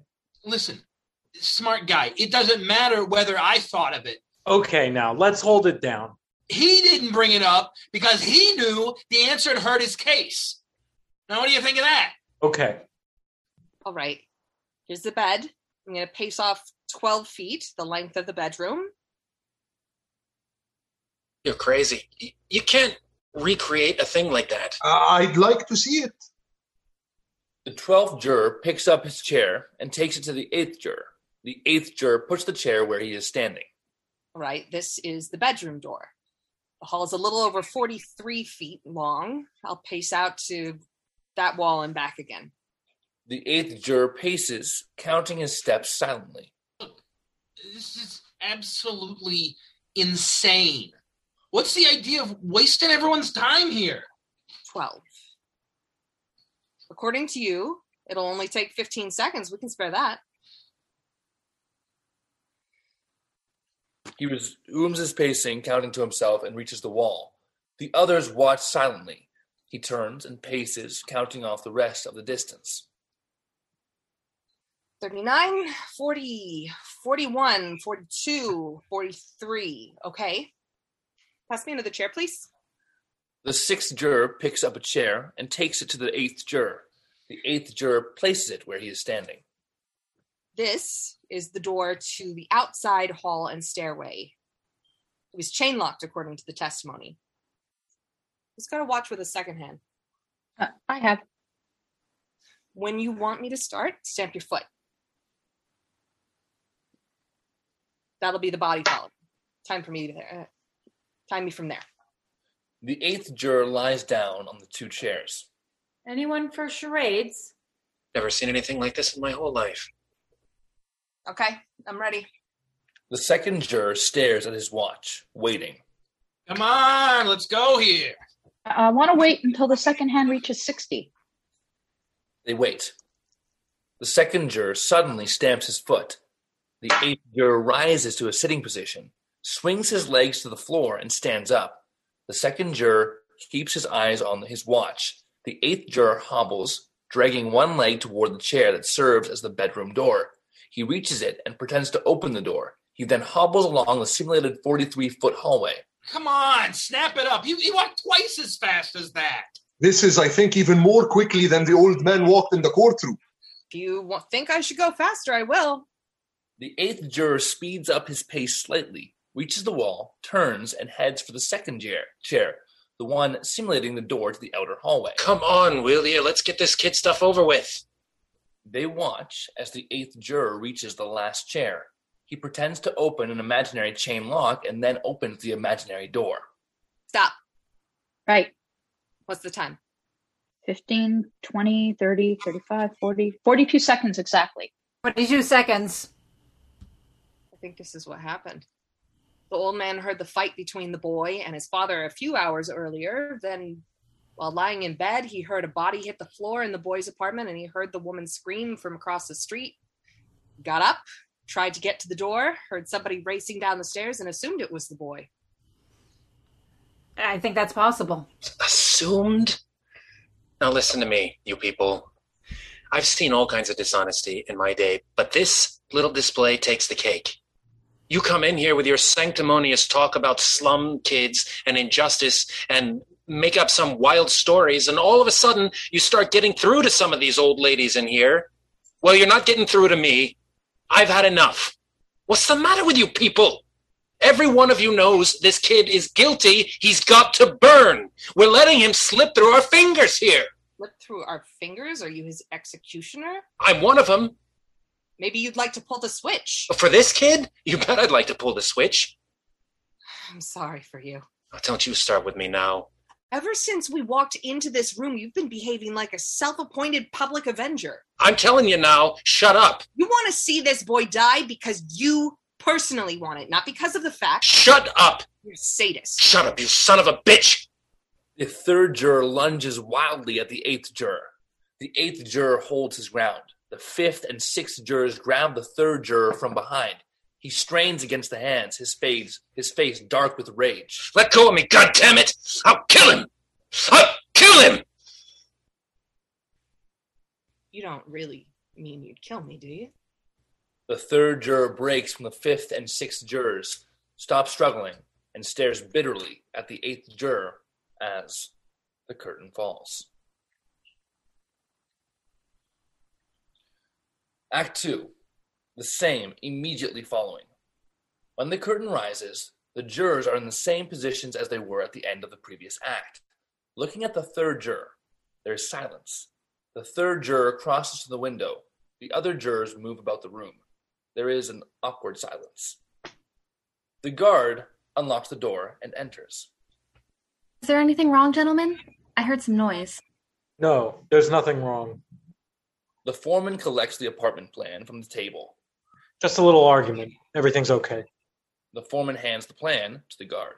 We're finished with this. The guard takes the plan, looks carefully around the room, then exits, locking the door behind him. There is a pause.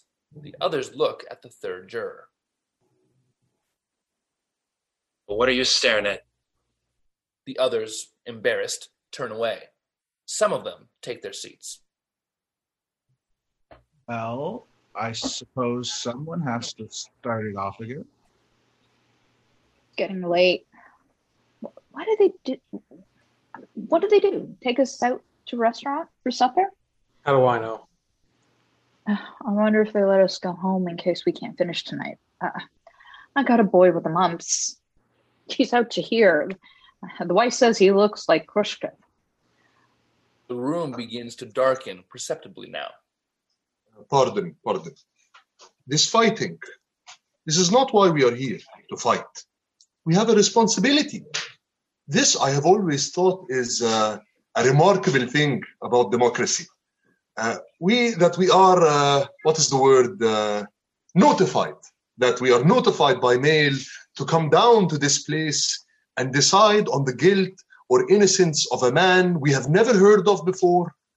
We have nothing to gain or to lose by our verdict. This is one of the reasons we are strong. We should not make it a personal thing. Um, if no one else has an idea, I may have a cutie here. I mean, I haven't put much thought into it. Anyway, let me just throw it out. Stoop and see if the cat licks it up. See if the cat licks it up?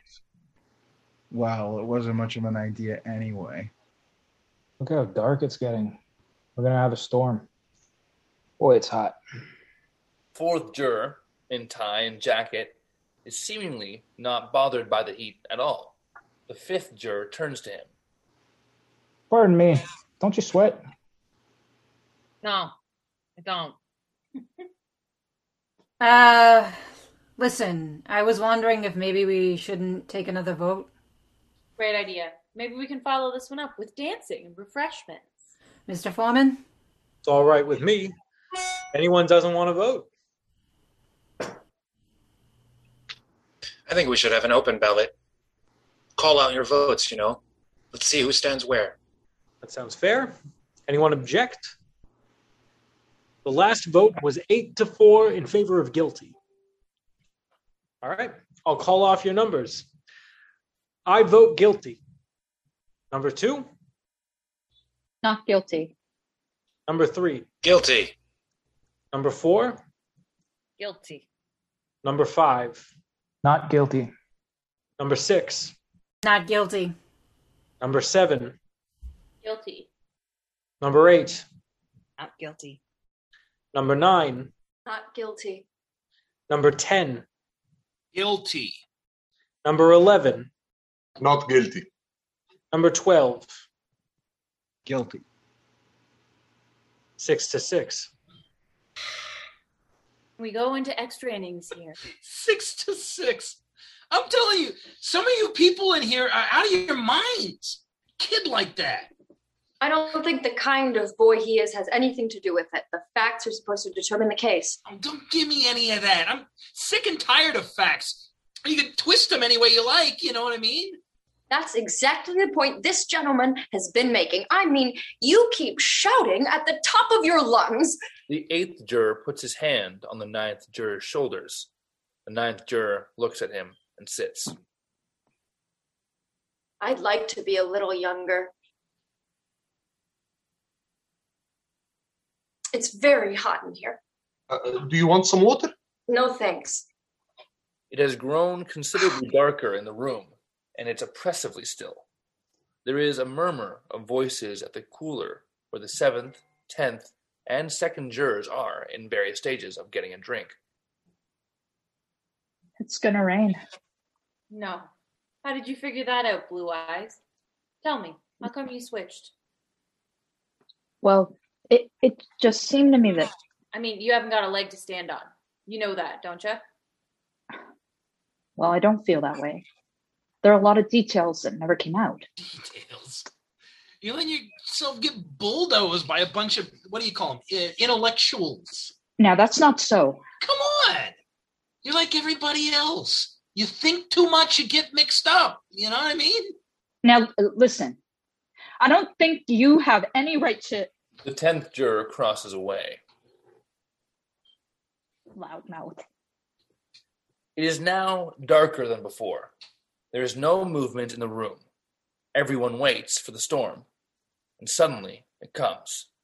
We hear only the sound of the rain pouring down into the silence. Heads turn toward the window. The rain pours down. The fourth juror goes into the washroom and exits to the lavatory. The eighth juror steps back from the windows. The rain splashes in, closes it. The foreman rises, goes to the light switch at the door, and switches on the lights. There is a flickering of harsh white light as the fluorescent lights come on. The rain continues throughout the remainder of the play. The foreman moves the eighth juror. Wow. Look at that come down, will you? Think it'll cool things off? Uh, I guess so. Boy, look at it go. Reminds me of the storm we had November something. What a storm. Right in the middle of the game. The third juror crosses the washroom, goes in, switches on the light, and washes his hands. We're behind 7 6, but we're just starting to move the ball off tackle, you know? Boom! Baby! Boy, I'll never forget that. We had this kid, Slattery, a real ox. Wish I had another one like him.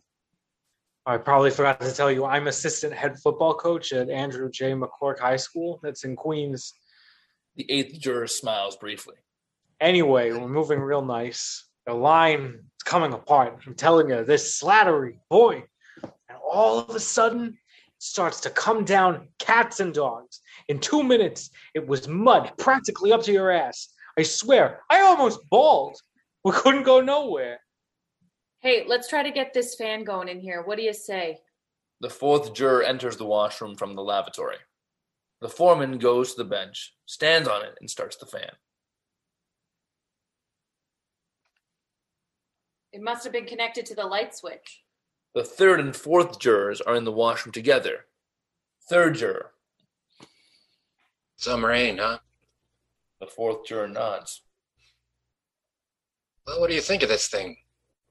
It's even Steven. The fourth juror nods. Kind of surprising, isn't it? Yes. Listen, that business before, you know, where the guy was baiting me. I mean, that doesn't prove anything. Listen, I'm a very excitable person, you know. So where does he get off to call me a public avenger and a sadist and everything? Anybody in his right mind would blow his stack, wouldn't he? He was just trying to bait me. Hmm. He did an excellent job. Excuse me.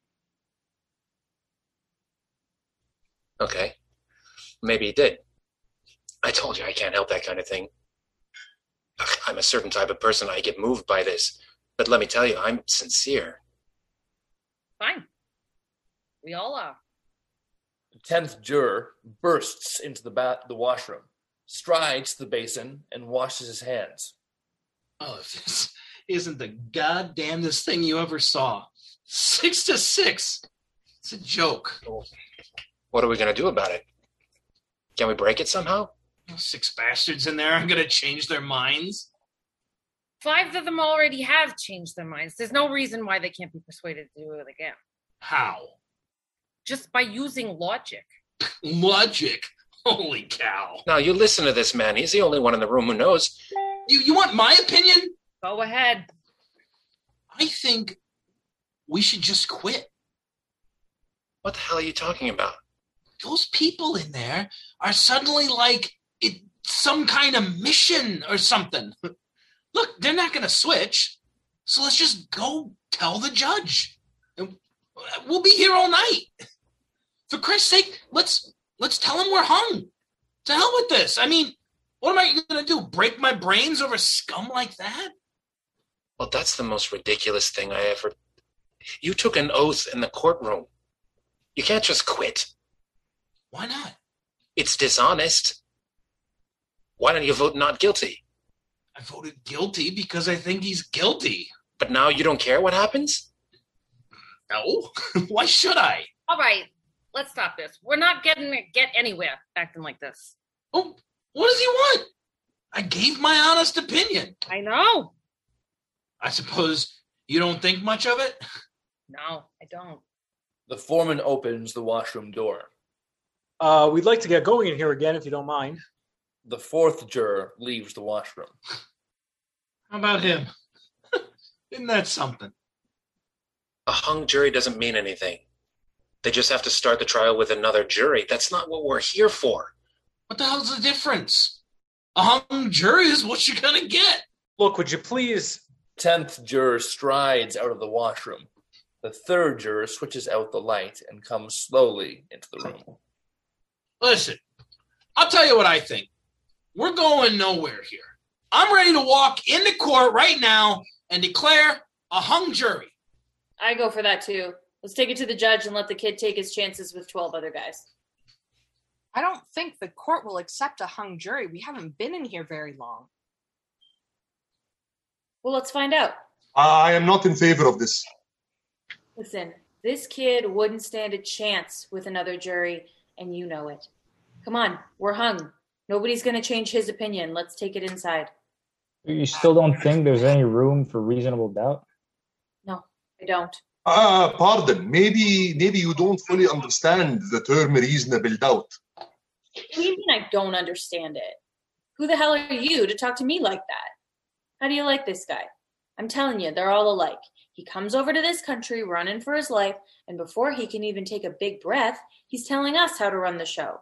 The arrogance of the guy. You mean you're calling him arrogant because he wasn't born here? Well, I'm calling you arrogant because you were. How's that? Please, please, it doesn't matter. Um, Sonny, nobody around here is going to tell me what words I understand and what words I don't. Especially him. Because I'll knock his goddamn European head off. All right, let's stop arguing for two minutes in here. Can't we stick to the subject? I'd like to go over something, if you gentlemen don't mind. An important point for the prosecution was the fact that the boy, after he claimed he was at the movies during the hours the killing took place, he couldn't name the pictures he saw or the stars who appeared in them. This gentleman has repeated that point in here several times. That's correct. It was the only alibi the boy offered, and he himself couldn't back it up with any details at all. Putting yourself in the boy's place, if you can, do you think you'd be able to remember details after an upsetting experience, such as being struck in the face by your father? I think so. If there were any special details to remember, he couldn't remember the movies at the theater he named because he wasn't there that night. According to the police testimony in court, he was questioned by the police in the kitchen of his apartment while the body of his father was lying on the floor in the bedroom. Do you think you could remember details under such circumstances? I do. Under great emotional stress. Under great emotional stress. He remembered the movies in court. He named them correctly and he named the stars who played in them. Yes, his lawyer took great pains to bring that out. He had three months from the night of the murder to the day of the trial in which to memorize them. I'll take the testimony of the policeman who interrogated him right after the murder when he couldn't remember a thing about the movies. Great emotional stress or not. I'd like to ask you a personal question. Hi, go ahead. Where were you last night? I was home. What about the night before last? Come on, what is this? I, it's perfectly all right. I went from court to my office and stayed there till 8:30. Then I went straight home to bed. And the night before that? That was uh, Tuesday. Uh, I was oh yeah, I that was the night of the bridge tournament. I played bridge. And Monday night.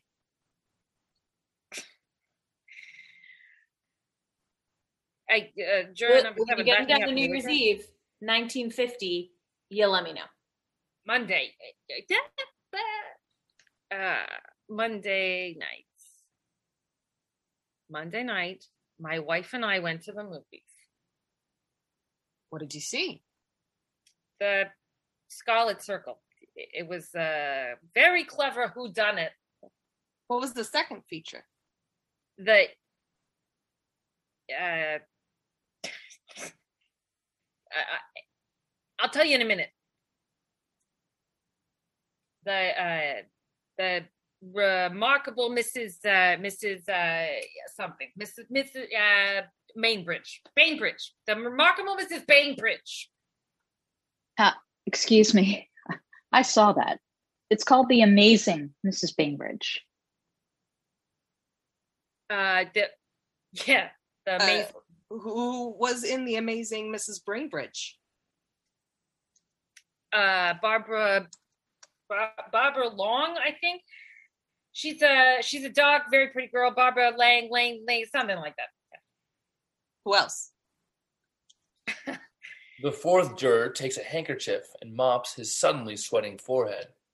Uh, well, I, I, I, I never heard of them before. It was a very inexpensive second feature with unknown. When You weren't in, under emotional strain, were you?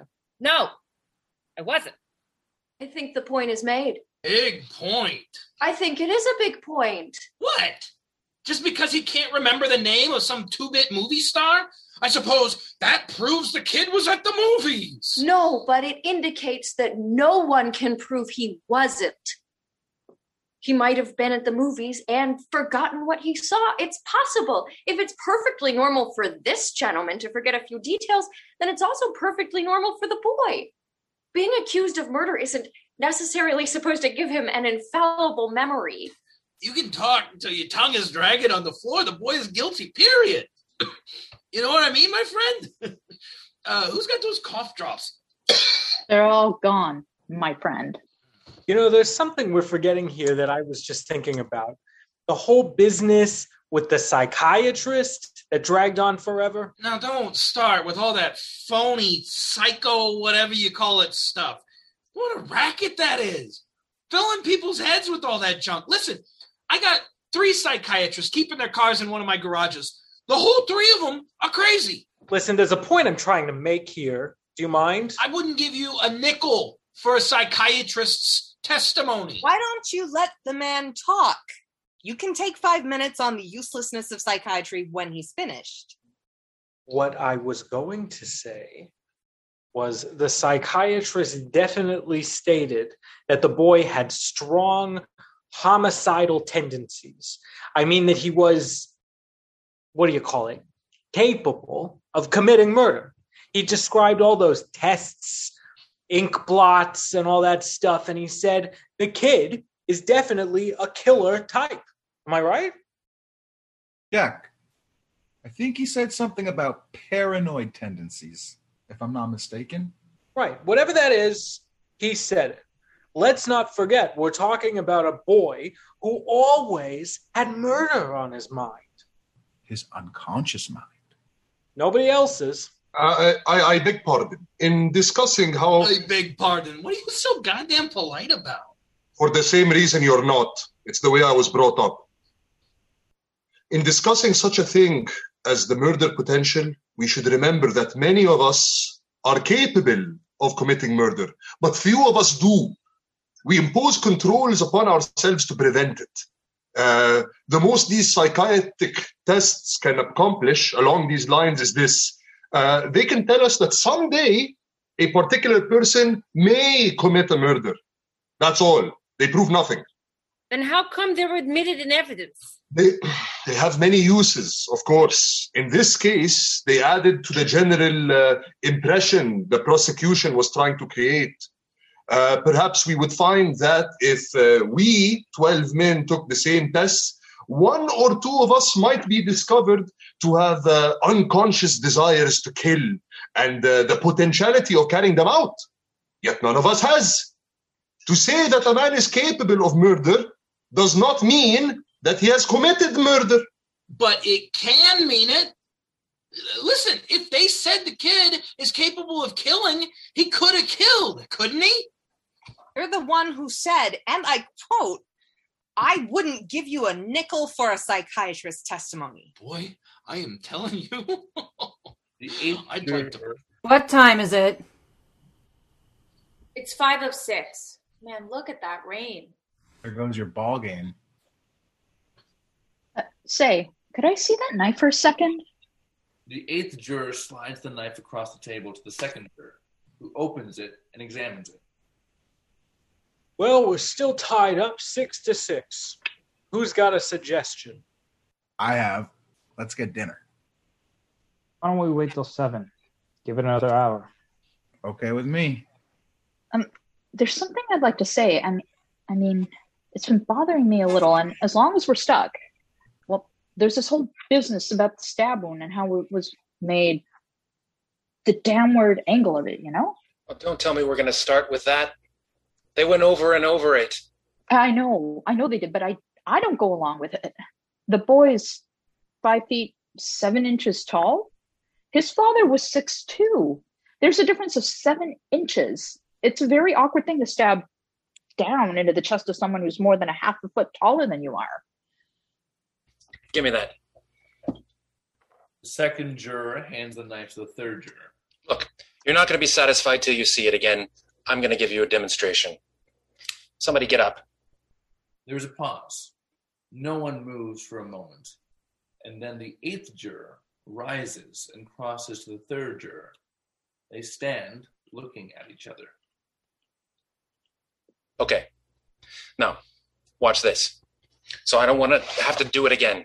He turns to the eighth juror, looks squarely at him, and squats to make himself shorter. I'm six or seven inches shorter than you, right? That's right. Maybe a, a little more.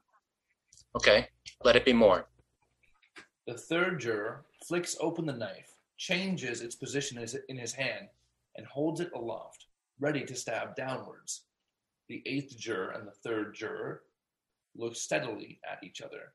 Then the third juror suddenly stabs downward, hard. Look out! The blade stops about an inch from the eighth juror's chest. The eighth juror does not move. Smiles. That's not funny. What's the matter with you? Oh, just calm down. Nobody's hurt. Hey, Oh, nobody's hurt. all right. There's your angle. Take a look at it. Down and in. That's how I'd stab a taller man than the chest, and that's how it was done. Now go ahead and tell me I'm wrong.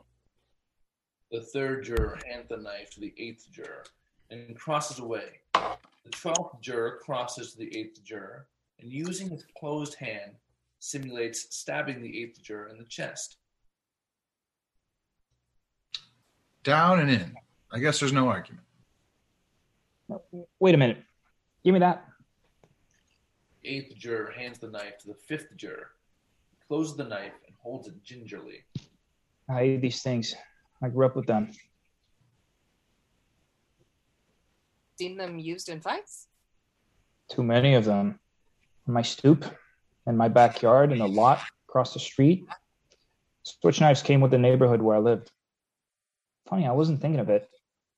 I guess you try to forget those things. You don't use this kind of knife that way.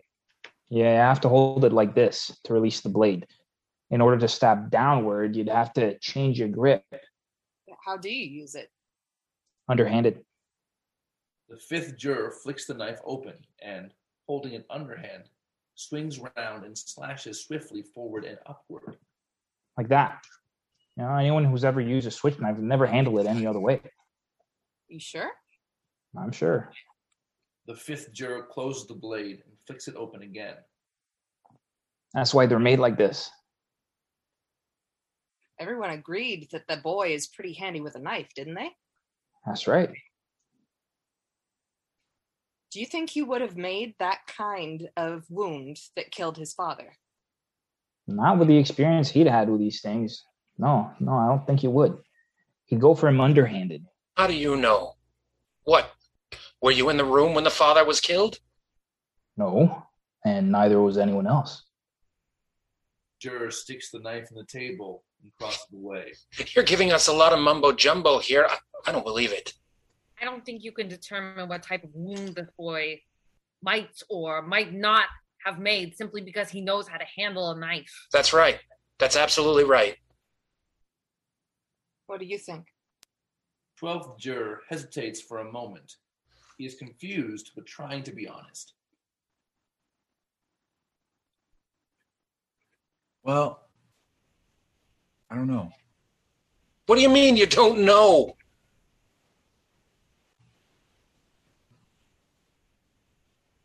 I don't know. What about you? The seventh juror looks around the table momentarily. I ju- just a minute. According to the woman across the street, Listen, I'll tell you something. I'm a little sick of this whole thing already. All this yakkin's getting us nowhere, so I'm going to break it up here. I'm changing my vote to not guilty. You're what? You heard me. I've had enough. What do you mean? You've had enough? That's no answer. Hey, listen to you. Just worry about yourself. No, no, he's right. This is not an answer. What kind of man are you? You've sat here and voted guilty with everyone else because there are some baseball tickets burning a hole in your pocket. Now you have changed your vote because you say you're sick of all the talking here? Listen, buddy. No, you have no right to play like this with a man's life. This is a terrible and an ugly thing to do. Don't you care? Now, wait a minute. You can't talk like that to me. I can talk like that to you. If you want to vote not guilty, then do it because you're convinced the man is not guilty, not because you've had enough. And if you think he's guilty, then vote that way. Or don't you have the guts to do what you think is right? Now, listen. Guilty or not guilty? I told you not guilty. Why? God damn you. I don't have to. You do have to. Say it. Why? Don't think he's guilty. The eleventh juror looks disgustedly at the seventh juror, then moves to his chair. The seventh juror stands defeated. Mr. Foreman, I want another vote. Okay. There's another vote called for. Jurors cross their chairs and sit. I guess the quickest way is a show of hands. Anyone object? All those voting not guilty, raise your hands. The second, fifth, sixth, seventh, eighth, ninth, and eleventh jurors raise their hands immediately. One, two, three, four, five, six, seven. The twelfth juror's face is a mask of indecision. Then he suddenly raises his hand. Eight. The foreman stops counting and looks around the table. Slowly, almost embarrassed, he raises his own hand. Nine. All those voting guilty? The third, fourth, and tenth jurors raise their hands. Nine to three in favor of not guilty. I don't understand you people. I mean, all these picky little points you keep bringing up, they, they don't mean anything. How can you believe his story? Look, you're an intelligent man. Well, you, you're not going to tell me you're not. You know the facts of life. Well, for Christ's sakes, look at what, what we're dealing with here. You know what they're like. I mean, that guy over there. Well, I don't know what the hell's going on with him. All that talk about psychiatrists, may, maybe he ought to go to one. Look, let's talk facts. These people are born to lie. Now it's it's the way they are, and and no intelligent man is going to tell me otherwise. They don't know what the truth is. Take a look at them. They are different. They they think different. They act different. For instance, they don't need any big excuse to kill someone. Fifth juror crosses to the washroom door. Well, that's true. Everybody knows it.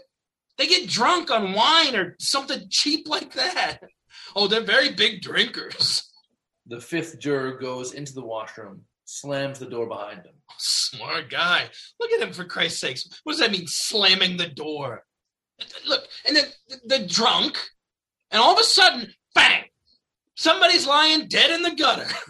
okay, nobody's blaming them for it. That's that's how they are by nature. You know what I mean? Violent. Human life don't mean as much to them as it does to us. The eleventh juror rises and crosses to the washroom door. He follows the fifth juror. Uh, where, where are you going? The eleventh juror does not reply and goes into the washroom. Well, while you're in there, clean out your ears. Maybe you'll hear something. The fourth juror rises and moves to the window. Look, you listen to me now. These people are, are boozing it up and fighting all the time. And, and if somebody gets killed, so somebody gets killed, they don't care. Family don't mean nothing to them. They, they, breed like animals. Fathers, mothers, that doesn't mean anything. Sure, there are some good things about them. Look, look, I'm I'm the first to say that. I've known some who are okay, but but that's the exception. Do you know you're a sick man? Sick? Why don't you sit down? You old son of a bitch. Who the hell are you? The sixth juror moves toward the ninth juror. The twelfth juror steps between the ninth and tenth jurors. No, no. Who, who the hell is he to me to, to tell me that? Sick. Look at him. He, he can hardly stand up. Listen, I'm speaking my piece here, and you're going to listen. The ninth juror moves to the window. Maybe if you just quieted down. I will like hell quiet down. There, there is not a one of them. Not one who's any good. Now, now do you hear that? Not one. Now, now let me let me lay this out for you. Ignorant bastards. You, you at the window. You're you're so goddamn smart. We're facing a danger here. Don't you know it? These people are multiplying. That kid on trial, his type, they're multiplying five times as fast as we are. That's the statistic. Five times. And they are wild animals. They're against us. They they hate us. They want to destroy us. That that's right. Oh, don't look at me like that. There's a, a danger. For God's sakes, we're living in a in a dangerous time, and if we don't watch it, if we don't smack them down whenever we can, they are gonna own us. They're gonna breed us out of existence. Ah, shut up. No, you goddamn geniuses had better listen to me. They're violent. They're vicious. They're ignorant, and they will cut us up. That that's their intent to cut us up. I'm warning you. This boy, this boy on trial here, we've got him. That's one at least. I say get him before his kind gets us. I I don't give a goddamn about the law. Why should I? They don't. Now I'm telling you. I've heard enough. Now you just stop all this. How would you like me to cave your head in for you, you smart little bastard? Where the hell do you get the gall? We've heard enough. Sit down. And don't open your filthy mouth again. The fourth and tenth jurors stare at each other. Finally, the tenth juror turns away, crosses to a chair, and sits with his back to the others. The other jurors, including the fifth and eleventh jurors, slowly cross to their seats. Very hard to keep personal prejudice out of a thing like this. No matter where you are, you run into it. Prejudice obscures the truth. Well, I don't think any real damage has been done here because I don't really know what the truth is. No one ever will, I suppose. Nine of us now seem to feel that the defendant is innocent, but we're just gambling on probabilities. We may be wrong. We may be trying to return a guilty man to the community. No one really knows. But we have a reasonable doubt. And this is a safeguard that has enormous value in our system. No jury can declare a man guilty unless it's sure. We nine can't understand how you three are still so sure. Maybe you can tell us. I'll try. You've uh, you've made some excellent points.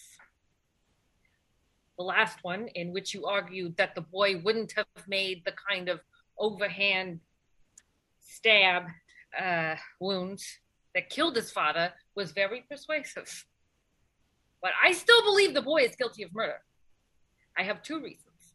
One, the evidence given by the woman across the street who actually saw the murder committed. And how, brother? As far as I'm concerned, that's the most important testimony in the whole case. And two, the fact that this woman described the stabbing by saying she saw the boy raise his arm over his head and plunge the knife down into his father's chest. She saw him do it the wrong way. That's right. That's absolutely right.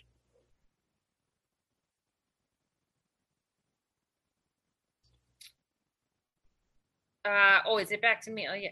Now, let's talk about this woman for a minute. She said that she went to bed at about 11 o'clock that night. Her bed was next to the window, and she could look out while lying down to see directly into the boy's window across the tracks. She tossed and turned for over an hour, unable to fall asleep. Finally, she turned toward the window, and at about 10 minutes after 12, and as she looked out, she saw the killing through the windows of a passing L train. She says that the lights went out immediately after the killing, but that she got a good look at the boy in the act of stabbing his father. As far as I can see, this is unshakable testimony. That's what I mean. That's the whole case. What do you think? The eighth juror remains silent. How about you? Well, I don't know. There's so much evidence to sift. This is pretty complicated business. Frankly, I don't see how we can vote for acquittal. Well, it's not so easy to arrange the evidence in order. You can throw out all the other evidence. The woman saw him do it. What else do you want? Well, maybe. Let's vote on it.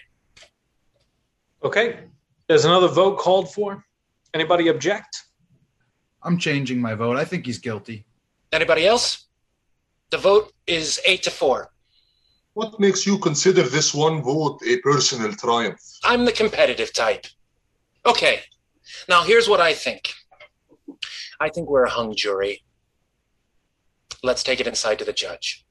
You didn't want a hung jury before. Well, I want it now. I don't understand that. You thought it was immoral. I don't anymore. There are people in here who are so goddamn stubborn that you can't even. We'll never get this done. We'll be here for a week. Well, I want to hear an argument. I do. I say we're a hung jury. Come on, you're the leader of the cause. what about it? Let's go over it again. We went over it again. J. Walter Thompson over here is bouncing backwards and forwards like a tennis ball. Wait a second. You have no right to. Fourth juror removes his spectacles and polishes them. I apologize. On my knees. Come on, let's get out from under this thing. All right. Maybe we can talk about setting some kind of a time limit. I'm still. The time is uh Quarter to six. Quarter after six. quarter after six. He removes his spectacles and lays them on the table. He looks tired. He closes his eyes and clasps his fingers over the marks left by his spectacles at the sides of his nose. He rubs these areas as he speaks. Someone before mentioned seven o'clock, I think, at the point at which we might begin to discuss the question of whether we're a hung jury or not. The ninth juror looks closely at the fourth juror and obviously has thought of something tremendously exciting. Don't you feel well? I feel perfectly well, thank you. I was saying that seven o'clock would be a reasonable time. The reason uh, I asked about that was because you were rubbing your nose. Like, I'm sorry for interrupting, but you made a gesture that reminded me. I'm just trying to settle something here. Do you mind? No, I think this is important. Very well. Thank you. I'm sure you'll pardon me for this, but I was wondering why you were rubbing your nose like that.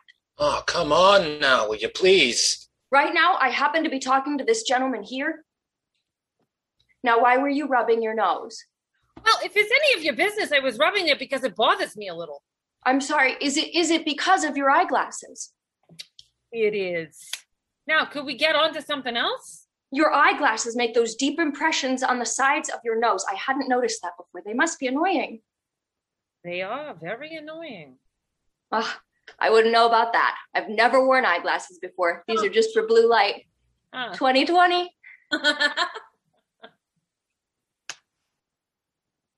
Listen, will you come on already with the optometrist bit? The woman who testified that she saw the killing had these same deep marks on the side of her nose. That's right, she did. There is a silence in the room, and then a babble of ad lib conversation. Please, please, just a minute and then I'll be finished. I, I don't know if anyone else noticed that, that about her. I didn't think about it then, but I've been going over her face in my mind. She had those marks. She kept rubbing them in court. He's right. She did do that a lot. This woman was about 45 years old. She was making a tremendous effort to look 35 for her first public appearance. Heavy makeup, dyed hair, brand new clothes that should have been worn by a younger woman. No eyeglasses. See if you can get a mental picture of her. What do you mean, no glasses? You don't know if she wore glasses just because she was rubbing her nose? She has those marks. I saw them. So, what do you think that means? Listen, I saw him too. He's right. I was the closest one to her. She had these deep things. What do you call them? Uh, you know. The foreman massages the spot on his nose where they should be. Well, what point are you making here? She had those marks. She had dyed hair and marks on her nose. I'm asking you, what does that mean? Could those marks have been made by anything other than eyeglasses? No, they couldn't. Listen, what are you saying here? I didn't see any marks. I did. Strange, but I, I, I didn't think about it before. Well, what about the lawyer? Why didn't he say anything? There are 12 people in here concentrating on this. 11 of us didn't think of it either. Okay, Clarence Darrow. Then what about the district attorney? You think he'd try to pull a trick like that, have her testify without glasses? Did you ever see a woman who had to wear glasses and didn't want to because she thinks she, they spoil her looks? My wife, listen, I'm telling you, as soon as we walk out of the house. The district attorney didn't know either. Yeah, that's just what I was going to say. Okay. She had marks on her nose, uh, on her on her nose. I'm giving you that. From glasses, right? She never wore them out of the house, so people think she was gorgeous. But then this she saw this kid kill his father when she was in the house, alone. That's all. Do you wear your glasses even when you go to bed?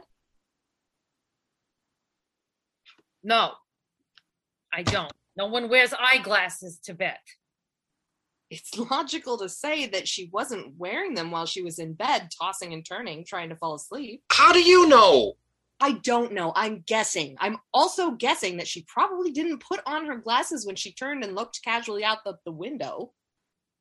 And she herself said that the murder took place just as she looked out and the lights went off a split seconds later. She couldn't have had time to put glasses on then. Wait a second. And here's another guess. Maybe she honestly thought she saw the boy kill his father. I, I say she saw only a blur. How do you know what she saw? How does he know all these things? You don't know what kind of glasses she wore. Maybe she was farsighted. Maybe they were sunglasses. What do you what do you know about it? I only know that the woman's eyesight is in question now. She had to identify a person 60 feet away in the dark without glasses. You can't send someone off to die on evidence like that. Don't give me that. Don't you think that the woman might have made a mistake? No. It's not possible. No, it's not possible. Is it possible? Yes, I say not guilty. Do you still think he's guilty? Yes, I think he's guilty. but I couldn't care less. You smart bastards, do whatever you, you want to do. How do you vote? Not guilty. Do whatever you want. You're the worst son of. I think he's guilty. Does anyone else think he's guilty? No. I'm convinced. What's the matter with you? I now have a reasonable doubt. It's 11 to 1. What about all the other evidence?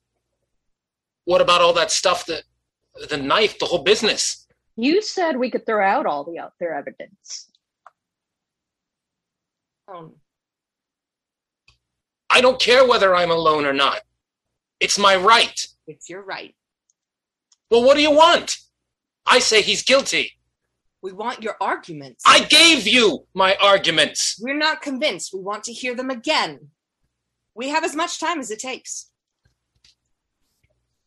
Everything.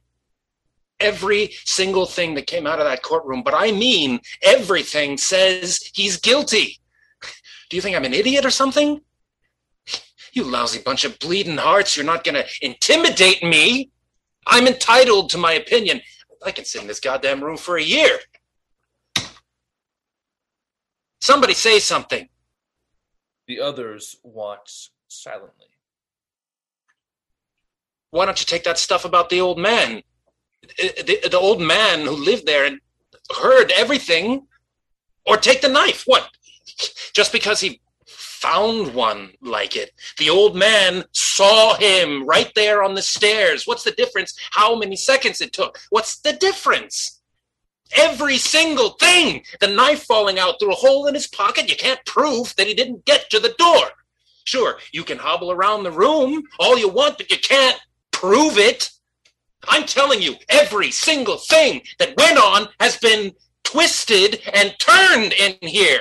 That business with the glasses? How do you know what she didn't have them on? The woman testified in court. Well, what do you want? That's it. The others are silent. That's the whole case. The others are silent. That whole thing about hearing the boy yell, the phrase was, I'm going to kill you. That's what he said to his own father. I don't care what kind of a man he was, it was his father. That goddamn rotten kid, I know him. What they're like. What they do to you, how they kill you every day. My God, don't you see? How come I'm the only one who sees? Jeez, I can feel the knife going in. It's not your boy. He's somebody else.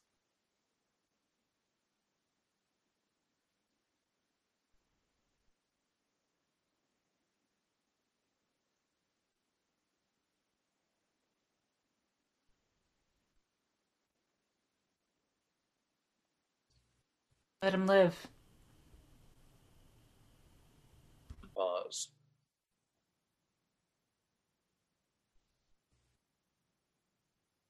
Right.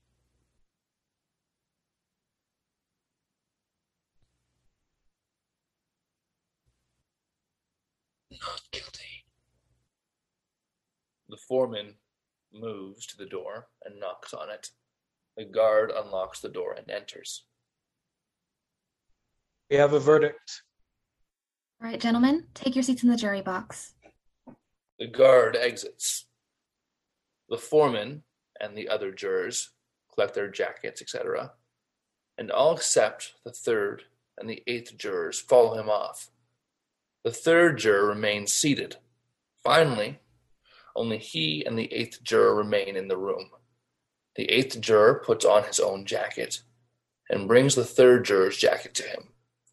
The third juror rises. The eighth juror helps him on with his jacket. The third juror exits.